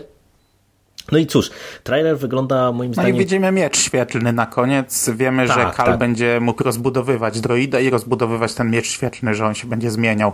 No właśnie, bo to, to, jest, to jest też coś takiego słusznie, że e, też to podkreśliłeś, bo padło coś takiego, że ten miecz będzie ewoluował, co w sumie e, jestem ciekaw, jak, e, jak to w grze zostanie e, poprowadzone. No, ten trailer mi się podoba, on wygląda fajnie, przy czym no, na razie niestety w sumie no tych informacji, tego mięsa mamy, e, mamy niewiele i myślę, że trochę nam przyjdzie poczekać, e, aż e, dowiemy się więcej. Wiemy, że gra ukaże się 15 listopada. Też tak jak wspomniałem, już wiemy, że ukaże się w dwóch wersjach. Poznaliśmy nawet polskie ceny które są dosyć standardowe jak na, na gry wideo. Wiemy, że w tej wersji deluxe znajdziemy dodatkowe materiały w postaci DLC, jakieś tam przedstawiające, nie wiem, czy proces produkcji, e, czy, czy jakiś tam zestaw przedmiotów dodatkowych e, dla naszego bohatera, czyli też w sumie takie dosyć standardowe materiały. No i cóż, jakie e, u, u Ciebie, Mando, emocje wywołał ten trailer i, i, i jakie wrażenia po panelu? Wiesz co, ja panelów, paneli growych nie, nie oglądałem. Nie miałem możliwości. Y, akurat z twórcami mm, Fallen Order widziałem wywiad na scenie The Star Wars Show. Najpierw z aktorem, z kolejnym Jokerem w Uniwersum Gwiezdnych Wojen, ponieważ ten aktor y, występuje w roli Jokera w serialu Gotham. Y, a potem z twórcami, którzy analizowali trailer. Scena po scenie były pokazane zdjęcia, oni opowiadali, e, co tutaj widzimy, co to jest. Tak naprawdę ta analiza była zbędna, bo ten trailer jest dość oczywisty. E, tutaj niczego mi nie wyjaśnili.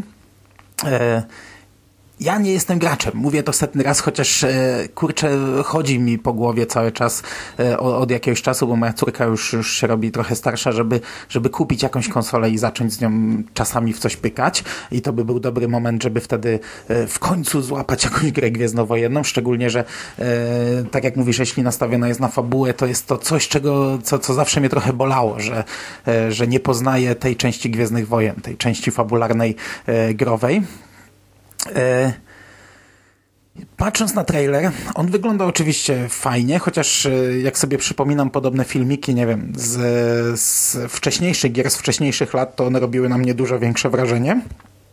E, fabularnie to jest totalnie nic nowego. Yy, mamy padawana, który przetrwał rozkaz i, i, teraz się ukrywa. I tutaj mamy ten głos z OFU, są trzy zasady. Yy, nie wychylaj się, zaakceptuj przeszłość i nie ufaj nikomu. I, I, on jest tym złomiarzem. Zgadzam się, fantastyczna scena cięcia tego wraku statku takim wielkim laserem. Yy, widzimy na trailerze, że coś pójdzie nie tak, że jego przyjaciel z pracy w tym momencie spada, on wyciąga ręce i najprawdopodobnie, to czy nawet, nawet nie najprawdopodobniej wiemy, że mocą, użyje mocy, żeby go uratować i w ten sposób się ujawni. E, tak jak mówisz, pojawią się inkwizytorzy, dokładnie druga siostra. E, fantastyczna rzecz. Bardzo mnie cieszy, jak, jak rozwija się jakiś taki wątek, który został wprowadzony. Pojawią się Perch Trooperzy, których ja nie znam, bo ten komiks jeszcze w Polsce nie wyszedł, e, ale którzy pojawili się właśnie w komiksie Charlesa Soula. I to jest coś, co już, wiesz, widzieliśmy wiele razy i to dużo ludzi porównuje do historii Kanana Jerusa z e, Rebelsów, e, a dokładniej do książki Nowy Świt, którą e, ja dość polecałem. Ona mi się bardzo podobała, mhm. bo tam też mamy Padawana, który przetrwał rozkaz 66 i teraz pracuje w jakiejś fabryce i na skutek różnych wydarzeń musi się ujawnić. No i dokładnie to samo widzimy tutaj. Spoko, nie? Tak jak mówię, nie siedzę za bardzo w, w, w, sytuacji gier e, gwiezdnowojennych. Wiem, że jest posłucha od długiego czasu. Wiem, że od momentu e, tam, tych dużych zmian w Lucasfilms e, gracze raczej nie są rozpieszczani. E, no, mam nadzieję, że to będzie jakiś sukces i że, i że coś ruszy w temacie. No mówię, myślę, że rozczarowaniem lekkim było to, że nie dostaliśmy żadnych elementów e, z rozgrywki, no bo myślę, że jednak to jest klucz i, i tak naprawdę to tutaj to, o czym twórcy wspominali, że e, ta postać nam będzie ewoluowała, że miecz będzie ewoluował, no to, e, to satysfak poziom satysfakcji z gry, no to tutaj od tego będzie zależał jakby jak te wszystkie elementy będą poprowadzone, tym bardziej, że też wspominano o tym, że gra będzie nastawiona na walkę i że próg wejścia będzie dosyć niski, ale im dalej w grę, tym jakby opanowanie stylu walki i właśnie wszystkich umiejętności będzie mm, e, miało nam nastręczać określonego e, też wyzwania, czy stawiać przed nami określone wyzwanie. No, zobaczymy, jak to wszystko wypadnie w praktyce. Trzeba będzie poczekać właśnie, aż się pojawią kolejne materiały. No i cóż, i o grach to pewnie tyle. I tak jak ja trochę więcej gadałem o, o, grach, tak myślę, że teraz oddam e, głos raczej Tobie, bo e, tutaj jeżeli chodzi o e, panele związane z animacjami, to jest coś, co mnie trochę mniej dotyczy ze względu na to, że ja z animacjami jestem trochę na bakier, tak jak Ty z grami, można powiedzieć. A tutaj mieliśmy dwa, dwie duże informacje i zacznie, zaczniemy od The Clone Clone Wars, e, które powraca z e, siódmym sezonem, e, co już też wiedzieliśmy od jakiegoś czasu, natomiast mieliśmy panel, na którym podobnie jak w przypadku Mandalorianina, pokazano w sumie dosyć dużo materiałów wideo, przy czym akurat tutaj w przeciwieństwie do Mandalorianina można to było wszystko zobaczyć także online, ten cały panel także online jest dostępny. E, no i powiedz, e, Mando, jak tam twoje odczucia właśnie, jeżeli chodzi o powrót e, wojen klonów, bo ja tak dosłownie oddam ci głos, parę zdań tylko od siebie na początku. Ja akurat tego panelu nie widziałem, te materiały wideo obejrzałem, ale mnie to osobiście jakoś nie przekonuje. Nie oglądałem Wojen Klonów i wiesz, ten element sentymentu mnie nie działa zupełnie. Uciekają mi te konteksty, wiesz, powroty postaci, jakieś nawiązania do tego, co, co widzieliśmy w, we wcześniejszych sezonach, a z kolei to, co dostaliśmy dla mnie jest takie trochę przefajnowane, nie wiem, dostaliśmy scenę z y, klonami, które w nie wiem, czwórka klonów y, rozwala tak naprawdę jakiś batalion droidów, co, co jest dla mnie naprawdę mega przefajnowaną sekwencją, a i sam ten trailer niby jest w porządku, niby e, wygląda to fajnie, wiesz, kosmiczne bitwy, klony e, Asoka Tano i, i, i Anakin, co, co też e, ja bym chętnie poznał więcej, czy dowiedział się więcej o, o tym konkretnie okresie, no bo mówię, nie znając serialu, mam potężne wrażenie, że mi sporo rzeczy ucieka, ale jakoś, nie wiem, nie, nie wywołało tu, to we mnie niestety jakichś przesadnie pozytywnych emocji. A jak to u ciebie było?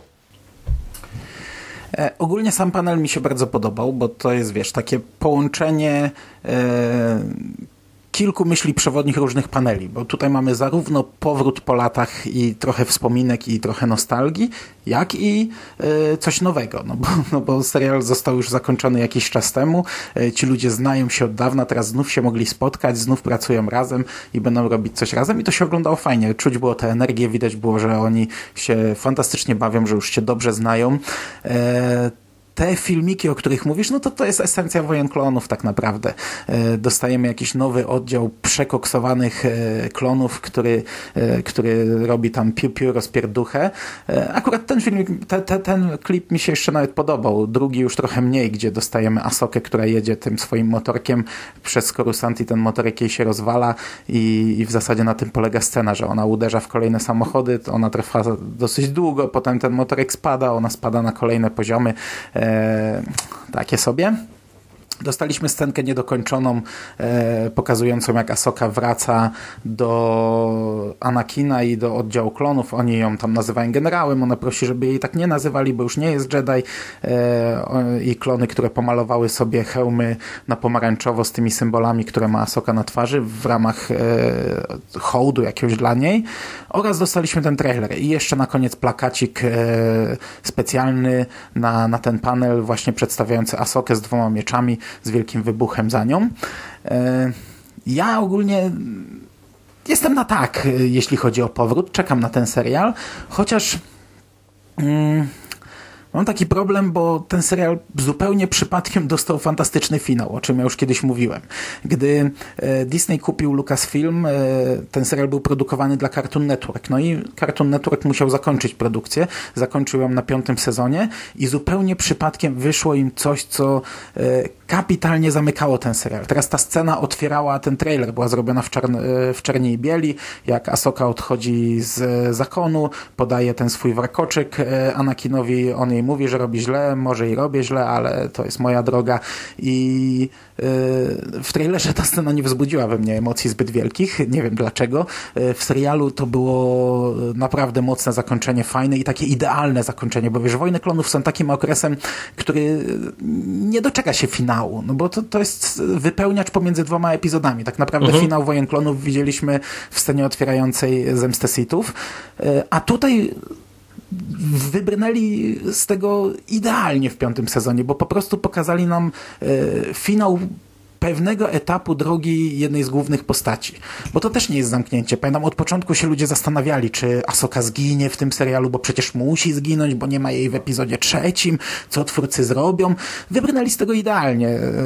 I dodatkowo ta postać fajnie ewoluowała. Ja ogólnie lubię Asokę. To jest e, zadziwiające, bo na początku jej nie znosiłem. Nikt jej nie lubił w pierwszych sezonach. To był taki, taki dzieciak wkurzający, który pojawił się znikąd, w ogóle kompletnie z dupy, bez sensu postać, a ona się na tyle rozwinęła i tak fajnie się ten, ten e, wątek zakończył, że dla mnie to by był idealny finał. No potem okazało się, że oczywiście oni mają dużo więcej odcinków już nagranych, e, i szósty sezon, krótszy, dziesięcioodcinkowy, został udostępniony na Netflixie.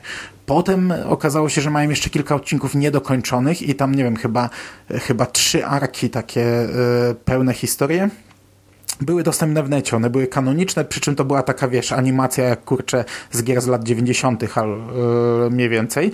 To były naprawdę na wczesnym etapie tworzenia odcinki, ale można sobie je obejrzeć yy, cały czas. Nie jestem pewien, wydaje mi się, że powiedzieli, że jeden z tych, jedną z tych historii dokończyli, odnowili i nie jestem pewien, czy ona nie będzie częścią yy, tego nowego sezonu, ale to mm, mogę tutaj gadać głupoty, także, yy, także nie, nie bierzcie tego jako pewnik. No i wiesz, Asoka wróciła potem w Rebelsach już jako dojrzała, dorosła postać. To w ogóle jest zabawne, bo pamiętam na tamtym etapie, tak jak mówię, ludzie się zastanawiali, jak ona zginie, żeby y, nie dożyć do trójki. Y, niektórzy sobie żartowali, a może ona przetrwa trójkę i będzie tajemniczym uczniem Wejdera. To było coś tak absurdalne, że Asoka może przetrwać, y, wiesz, czystkę i może być dalej w tej historii.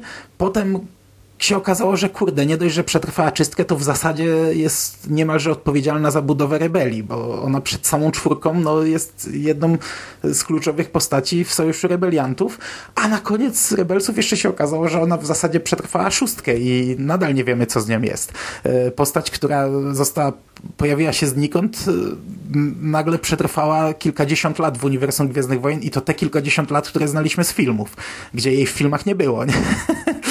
E, ale to wszystko było naprawdę fajne. Ja to lubiłem. Mi się podobało, że Filoni wrócił do tej postaci w Rebelsach. Podobało mi się, że e, nie mógł się z nią rozstać i, i, ona w pewnym, na pewnym etapie Rebelsów e, zniknęła, ale w końcówce znów wraca i, i, nadal nie wiemy, jak to się zakończy. Natomiast teraz wracamy do, do historii, która już została zamknięta i to jest takie trochę rozgrzebywanie. My wiemy, że Asoka coś tam, wiedzieliśmy, że ona teraz nie jest już Jedi, że gdzieś tam e, sobie coś robi, a niekoniecznie chciałem to oglądać. I teraz się dowiemy, że ona tam e, trafiła na poziom 1313 e, na Coruscant, za chwilę wróci do wyjedzie jedzie na Mandalorę, coś tam się posypie, wróci do Anakina, wróci do klonów, będzie z nimi walczyć. To też wszystko wiemy z książki Asoka, bo to było przecież streszczone w takich pigułkach w książce Asoka na razie mam mieszane uczucia. To znaczy widać po tych e, filmikach, że to jest e, esencja tego serialu. Piu, piu, wielkie strzelaniny, e, mnóstwo postaci, jakieś epickie, wielkie bitwy. Znaczy na, na tej zasadzie, że wiesz, że tak jak mówisz, że tutaj rozwalają tysiące droidów, separatystów, fiu, fiu, piu, piu, strzelanki, skoki, fikołki, miecze, cuda na kiju. Ja do tego wrócę z przyjemnością, ale nie jest to coś, na, wiesz, na co czekam na kolana nie? E, podobało mi się to, czego się dowiedziałem z panelu, czyli, że e, tak jak e, sam Whitwer zdabingował Maula w filmie Han Solo, czyli wszedł trochę w skórę jego filmową, tak oni się odwdzięczyli i pozwolili Rayowi Parkowi zagrać Maula w The Clone Wars. To jest jedyna postać w tym serialu, która jest zrobiona w motion capture. Ray Park zagra Maula w siódmym sezonie. Będzie, ponoć e, twórcy ciągle to podkreślali, że od razu zobaczycie, że to jest inna postać niż, niż te wszystkie animowane. Jak zobaczycie, jak się rusza, jak zobaczycie jego styl walki, od razu wyczujecie, że to jest Ray Park. No nie, nie wiem, czy od razu wyczuję, ale podoba mi się to jako takie, tak, taka zakulisowa, fajna rzecz, że ta postać cały czas jest związana z Maulem i cały czas go gra i teraz go zobaczymy w The Clone Wars. E, rewelacja. Mm. I to chyba tyle. No widać, że, widać, że ten sezon będzie się skupiał mocno na Asoce, bo i on, i filmiki z nią dostaliśmy i w trailerze się przewija i plakacik za Soką. To jest może trochę, znaczy w ogóle Filoni ma dużą jazdę na punkcie Asoki i Mandalorian. Yy, trochę też może pod fanów zrobione, bo wiesz, te wszystkie akcje, Asoka żyje, ludzie jak tylko słyszą coś o Asoce, to tam jeden wielki szał, jakiś taki fandom Asoki powstał. E, to też fascynujące, jak to się rozwinęło z, z tej wielkiej niechęci do czegoś takiego.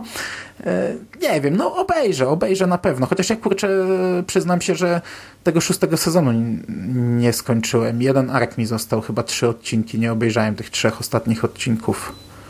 No ale on to i tak nie był żaden finał, bo to były takie odcinki. Nagraliśmy, więc je wam wrzucimy, udostępnimy. No, no ja tu nic, nic nie dodam i, i tak naprawdę możemy płynnie przejść e, do y, Resistance 2, y, czyli panelu, który można powiedzieć kończył nam E, całe celebration tak naprawdę, jeżeli chodzi o te podstawowe jakieś większe panele, czy, czy, czy te najważniejsze informacje. E, można powiedzieć, że ten panel się kończy w momencie, kiedy my nagrywamy. E, ty początek widziałeś tego panelu. Początek widziałem, to w ogóle jest e, zabawne, bo ja e, obejrzeliśmy pierwszy odcinek Resistance, nagraliśmy pierwsze wrażenia i ja potem całego sezonu nie widziałem, ale stwierdziłem, że skoro będzie panel o drugim sezonie, to nadrobię i przez weekend, wiesz, do drugiej w nocy oglądałem streamy z Celebration, a potem byłem tak nahypowany, że dalej chciałem siedzieć w Gwiezdnych Wojnach, więc zasuwałem do 6 rano z Rebelsami, z Resistance i faktycznie ten Resistance skończyłem, a panelu nie obejrzałem. bo zaczął się późno, to jest jedyny dzień dzisiaj, gdzie ja mogę nagrać ten przekaz. Stwierdziłem, że kurczę, w sumie co oni nam mogą na tym panelu powiedzieć? No przez, cały, przez całą imprezę mieliśmy jak mantrę powtarzane, że nic nie możemy zdradzić, a tutaj pierwszy sezon niedawno się skończył, no co oni mogą powiedzieć z tego drugiego? Pewnie nawet wiele nie pokażą poza jakimiś konceptartami. E, obejrzałem chyba z pół godziny tego e, panelu, on był fajny, tam czuć energię, widać, że ci ludzie e, tworzą coś, coś co będzie na dłuższą metę, więc oni już się czują jak rodzina. E, ich było dużo na scenie, to był duży panel i, i, i wiesz, przez te pół godziny to w zasadzie mówili o, o swoich postaciach, o tym jak się cieszą, czyli też takie pierdolo, ale, ale fajnie się to oglądało. Co ciekawe w ogóle e, fascynujące, bo ci aktorzy wyglądają jak swoje odpowiedniki w e, serialu i to tak autentycznie. E, ci, którzy grają ludzi. Gdyby Lucasfilm zdecydował się dzisiaj nagrać powiedzmy film czy serial aktorski, to mógłby bez problemu ich wykorzystać. Oni wyglądają jak, jak ci bohaterowie. Byłem zaskoczony tym. I E, ostatecznie nie obejrzałem tego, e, tego panelu. Jak, jak chcecie sobie coś posłuchać o nim, jeśli tam faktycznie coś ciekawego padło, e, to odsyłamy do Sewa, na pewno przeanalizuję go całkowicie. Już z waszego punktu widzenia już pewnie go przeanalizował. Fajny panel, ale nie sądzę, żeby tam coś zostało zdradzone, a, a też, też wyszedłem z założenia, że kurczę, ty nie skończyłeś pierwszego sezonu, pewnie niewielu słuchaczy skończyło, więc nawet jeśli tam by się jakieś pojawiły drobne informacje, informacje, to musiałbym spoilerować tutaj pierwszy sezon trochę bez sensu. Ale sam panel ja możliwe, że nadrobię, bo, bo, bo fajna energia z niego biła. Natomiast jeszcze dwa zdania chciałbym poświęcić e, Rebelsom, bo też odbył się panel e, taki no, trochę wspominkowy, podsumowujący czwarty sezon Rebelsów. Tam pojawili się aktorzy i e, Dave Filoni. Co prawda tutaj o samym panelu nie ma wiele do powiedzenia, ale co ciekawe, y, ludzie zadawali pytania o kilka rzeczy związane z finałem. Co się stało z tą postacią? Co się stało z tamtą? Bo tutaj dostaliśmy taki, y, ja, ja jestem w ogóle, ja jestem bardzo zadowolony z finału tego serialu, jak on się zakończył, ale niektóre postaci mają otwarte finały, takie, że y, dokonali czegoś, zamknęli pewien rozdział, ale nie wiemy, co z nimi jest dalej. A Dave Filoni nawet w tym przypadku nie, nie mogę, milczy, nic nie mówi i to pokazuje, że y, kto wie, czy wiesz, czy Disney już nie ma planów, a nawet jeśli nie ma, to w każdej chwili może mieć, bo na, na, na jakieś kontynuacje tych postaci i oni kurde o niczym nie no, mogą mówić. Tak Widzisz, był panel wspominkowy o zamkniętym serialu, a on nie może mówić co jest dalej z daną postacią, bo, bo jej historia gdzieś może się potoczyć. To też przebijało na Clone Warsach, bo e, aktor wcielający się w Drata Maula, Sam Witwer, e, dwa razy opowiadał tę historię, zarówno na panelu, jak i potem podczas wywiadu, że e, pytał Dave'a, jak to się miało zakończyć, no bo mieliśmy nagrać jeszcze ten jeden sezon, to weź mi opowiedz, co tam się miało wydarzyć. I Dave w prywatnych rozmowach mówił, nie, nie mogę. Ale dlaczego? Nie mogę, koniec. Nie, nie, nie, nie rozmawiamy na ten temat. Nie? Także widzisz, no to, to, to taka, taka ta, ta atmosfera tajemnicy im towarzyszy w ogóle na co dzień w życiu prywatnym cały czas. E, no to o animacjach myślę, że to tyle. Ja nic nie dodam z oczywistych względów. E, e, natomiast powiemy parę rzeczy dosłownie o książkach i komiksach. Parę rzeczy dlatego, że mm, jeżeli mówić w kategoriach zawodu y, pod kątem Celebration, no to myślę, że to jest pewien zawód, że tak naprawdę jeżeli chodzi o te dwa y, media, to dowiedzieliśmy się tak naprawdę bardzo niewiele, jeżeli chodzi o jakieś świeże informacje. Raczej to były rzeczy albo rozwijane w kontekście tego, co już wiedzieliśmy wcześniej, czyli dostawaliśmy jakieś bardziej szczegółowe informacje, nie wiem, wiem, okładki, czy to o seriach, które były wcześniej zapowiedziane, albo po prostu wychodzą, czy, czy to samo w przypadku książek, czyli gdzieś tam pojawiały się informacje czy to e, chociażby o e, eskadrze Abecadło, e, jakieś dodatkowe, e, czy o komiksach, książkach związanych z promocją Galaxy Edge, e, o których e, też e, e, co nieco żeśmy sobie e, już wcześniej nawet rozmawiali, a i też o, o którym pewnie jeszcze, myślę, Mando powiesz dwa zdania. E, I tak naprawdę pojawiły się e, dwa e, takie istotniejsze newsy w tym zakresie. Jeżeli chodzi o komiksy, to pojawiła się informacja, że w lipcu bodajże wystartuje nowa seria Target Vader, która będzie się skupiała na postaci zespołu najemników pod wodzą Valensa i to jest postać, która się pojawiła wcześniej w legendach w komiksach jeszcze z lat 70. i grupa najemników pod jego wodzą będzie polowała na Vadera. Cóż, dla mnie, powiem otwarcie, to nie jest specjalnie dobra informacja, bo wielokrotnie już w podcastach o, No, o Star Wars Comics mnie. e, mówimy o tym, że ja bym naprawdę życzył sobie trochę odklejenia się od postaci Vadera i ja rozumiem, że to jest ikoniczna, popularna postać i tak dalej, i tak dalej, ale fabularnie Widzieliśmy to już nawet w komiksach e, wielokrotnie, bo przecież e, i w e, tych seriach, które teraz są w Marvelu, widzieliśmy już polowanie na Vadera i wcześniej omawialiśmy chociażby komiks z legend, czyli ten dziewiąty zamachowiec, czy jak to się tam nazywało, który też tyczył się dokładnie tego. No i dostajemy kolejną tego rodzaju samą historię. No nie wiem, dla mnie to jest nie do końca zrozumiałe. Nie wiem, jak ty się zapatrujesz na tą zapowiedź komiksową?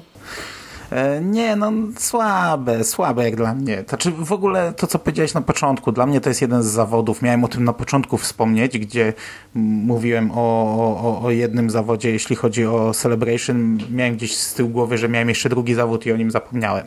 No to właśnie są książki i komiksy, bo kurczę, dostaliśmy trzy panele książkowe I żadnych informacji po prawie, że. jednym dziennie i dwa komiksowe. I, no i dwa komiksowe i żadnych informacji.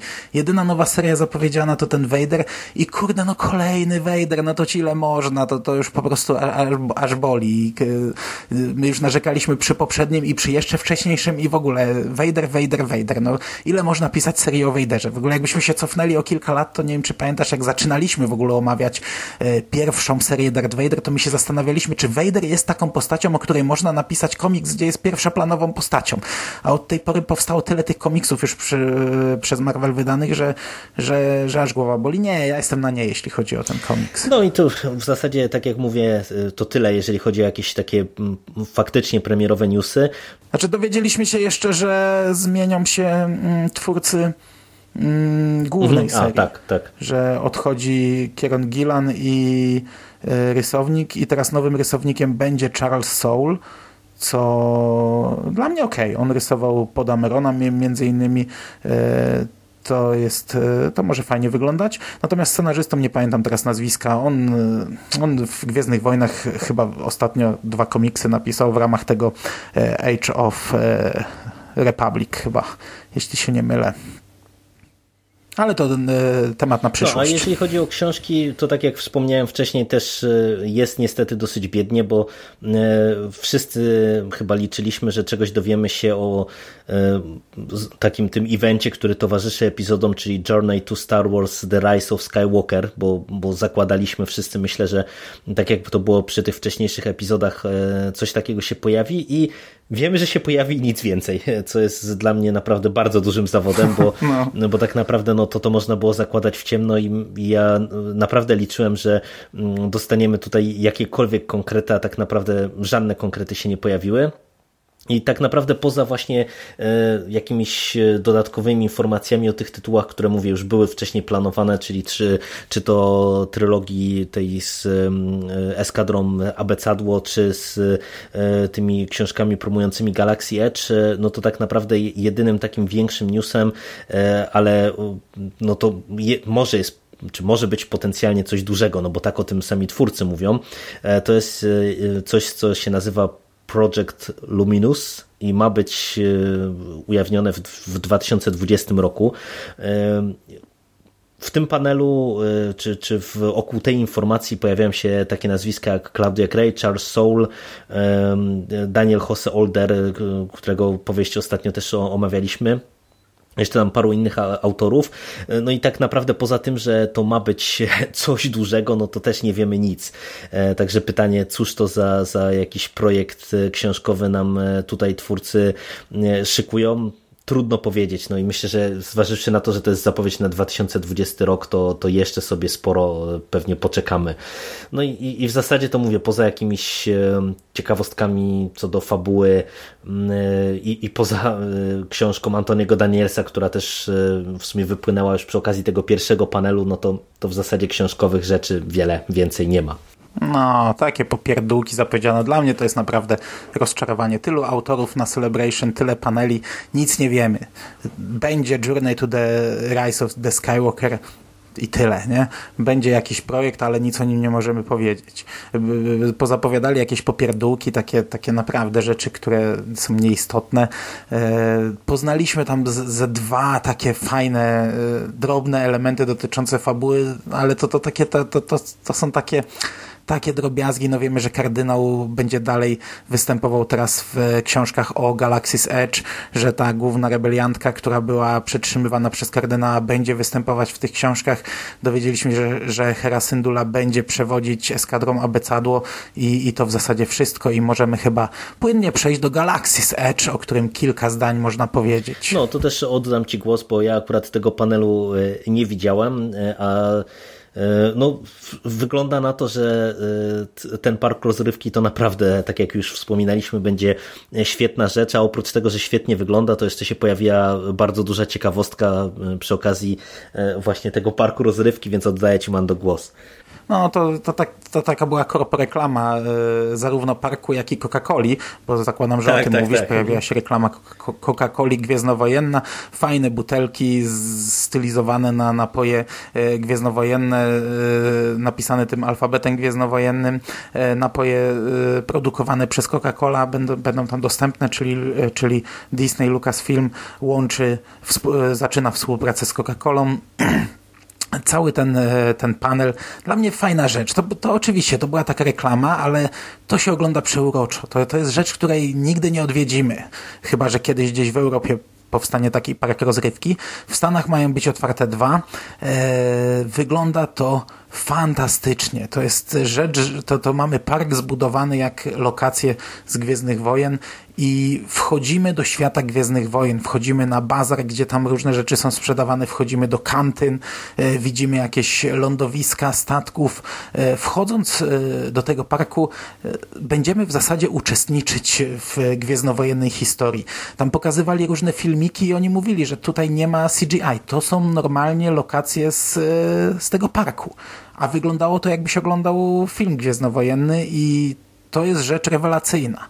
E, twórcy, tfu, e, prowadzący panelu zadał im pytanie, dlaczego nie wykorzystali jakiejś znanej planety, jak tam, nie wiem, Tatooine czy Mustafar. Oni odpowiedzieli coś, co mi się bardzo podobało, że wiesz, te wszystkie planety kojarzą się nam z danymi wydarzeniami czy z danymi postaciami. A my chcieliśmy zrobić e, taką rozrywkę, że jak wchodzisz do tego parku, to nie przeżywasz w swojej głowie historii Luka, nie przeżywasz w swojej głowie historii Anakina, tylko piszesz swoją historię gwiezdnowojenną. I tutaj mamy planetę Batu, nową planetę w uniwersum Gwiezdnych Wojen. To jest jak najbardziej kanoniczna planeta.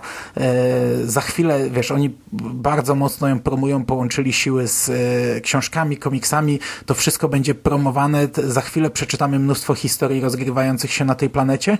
E, bardzo chciałbym tam być. A lot Sokołem to jest coś do czego będą się ustawiać gigantyczne kolejki i co pewnie będzie tak drogie, że, e, że, że nie na moją kieszeń, ale e, no, jest to jakieś jedno z marzeń do niezrealizowania. No, ja się tutaj pod tym podpisuję zdecydowanie już e, kiedyś e, przy okazji chyba też jednego z przekastów o tym Galaxy Edge mówiłem. Dla mnie to wygląda fantastycznie i, i naprawdę wszystkie te materiały, które oni e, nam tutaj prezentują, to oczywiście wiadomo, że to jest tylko kolejny cross-selling, czyli wiesz, napędzanie tymi komiksami, książkami zainteresowania parkiem rozrywki, ale niemniej wygląda to naprawdę przekozacko. Mhm. I na koniec ja mam jeszcze tylko jedną rzecz z dzisiaj. Rzecz dość przeze mnie oczekiwaną, ponieważ e, to Celebration było o tyle wyjątkowe, że w, tym roku przypada dwudziestolecie e, Mrocznego Widma. Ten film ma już 20 lat. Epizod pierwszy Mroczne Widmo jest już starym filmem. Niesamowite. E, I y, na koniec Celebration miał się odbyć wielki panel na dwudziestolecie Mrocznego Widma. Miałem gigantyczne oczekiwania od tego panelu. E, liczyłem, że pojawią się tutaj osoby, których normalnie na Celebration nie dało się, nie, wcześniej nigdy nie ściągnięto. Liczyłem trochę na Liama Nisana, którego nigdy nie było, e, Iwana McGregora, e, no i postacie jakieś pierwszoplanowe z tego filmu. Niestety, e, jak dla mnie to jest chyba największe rozczarowanie tego panelu, te, tego całego, tej całej imprezy. Ten panel był tak słaby, tak nijaki. Ja w ogóle pochrzeń... dzisiaj to w ogóle pochrzeniłem, wiesz, włączyłem przez przypadek stream z wczoraj, nie? ten panel był. I znajomi tam piszą, o, puścili trailer, o, jak dużo ten trailer zdradzał, o, gdzie są ci aktorzy, jak o czym wygadacie, przecież leci właśnie reklama e, jakiś solniczek, nie, Gwiezdnowojennych, nie, i dopiero się skapnąłem, no ale przerzuciłem i dlaczego mówię, że to jest rozczarowanie? Mm, prowadził Warwick Davis, na scenie był e, Imperator Palpatine i Darth Maul, a w połowie mniej więcej, czy za połową weszli jeszcze Anthony Daniels i, czyli C-3PO i Jar Jar Binks. I to byli wszyscy goście tego panelu. E, nie powiedzieli w zasadzie, nie, w zasadzie to co widziałem, to nie usłyszałem nic ciekawego. Okej, okay, Jar Jar się fajnie bawił, tak jak mówiłem, e, czyli e, Ahmed Best e, fajnie się bawił na scenie, ale tak naprawdę był bardzo krótko. E, tak naprawdę Ahmed Best był jedyną postacią, której nie widzimy na każdym Celebration, no bo Palpatine, Rey, e, Maul, C-3PO, oni są zawsze zawsze. No, to, to nie jest żadna atrakcja.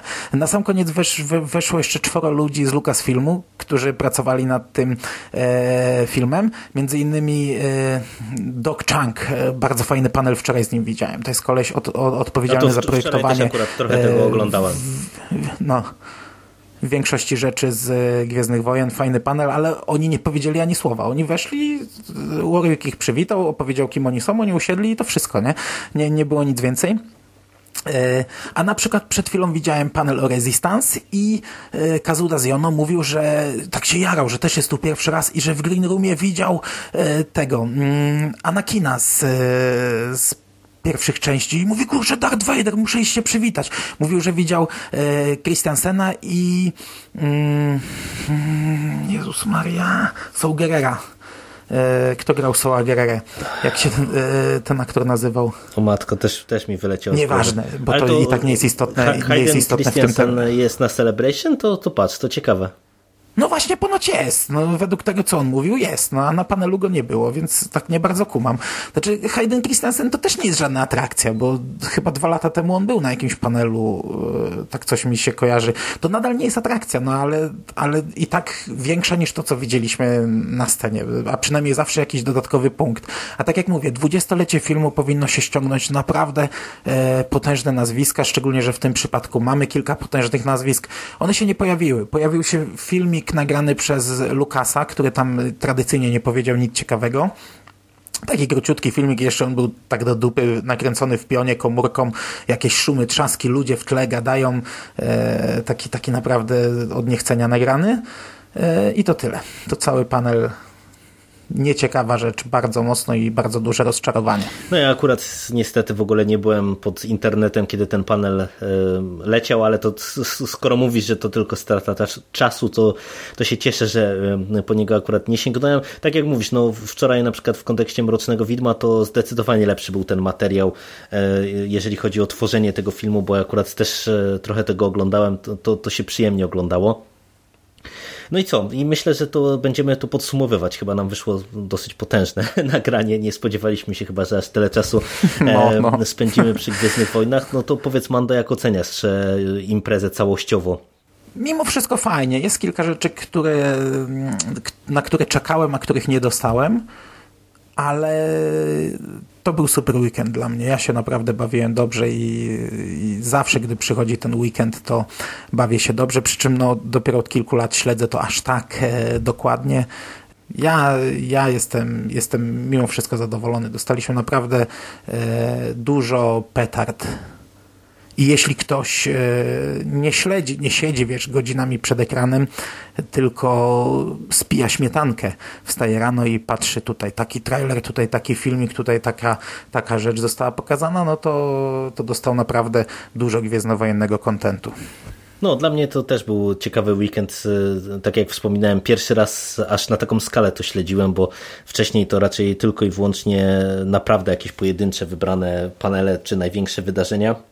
Bardzo fajnie się taką imprezę chłonęło, tym bardziej, że e, no, z mojej strony to jest warte podkreślenia, że przygotowanie pod kątem dostępności całej tej imprezy dla fanów z całego świata to, to jest rzecz e, naprawdę moim zdaniem fantastyczna, bo, bo mogliby to olać, mówiąc kolokwialnie, a, a mimo wszystko mamy dostęp praktycznie biorąc do, do wszystkiego, co z, na, na tych głównych scenach się dzieje, także to, to jest fajne.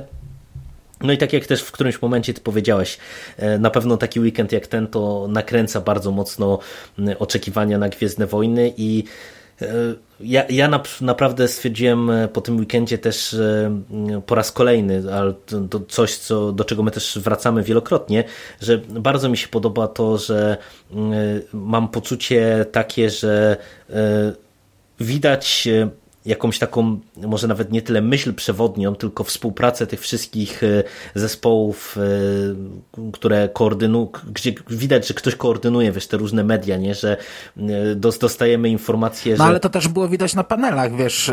Dokładnie. Na przykład miałeś panel Ga Galaxy's Edge, a siedział koleś z Lucas Story Group, odpowiedzialny za spójność historii.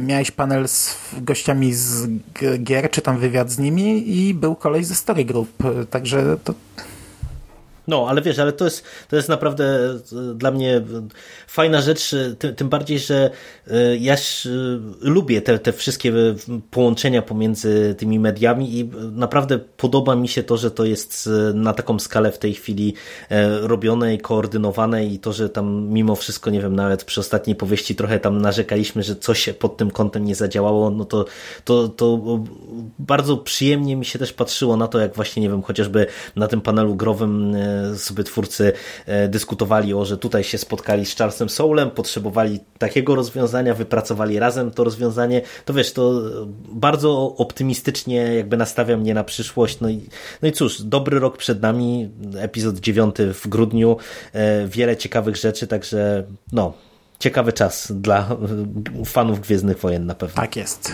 czekamy czekamy, czekamy, czekamy. Dobre rzeczy przed nami. Okej, okay. rozgadaliśmy się, ale było o czym. E, no to kończymy. To by było na dzisiaj wszystko. Dziękuję Ci bardzo za rozmowę. Dzięki również. I do usłyszenia w przyszłości. Cześć. Cześć.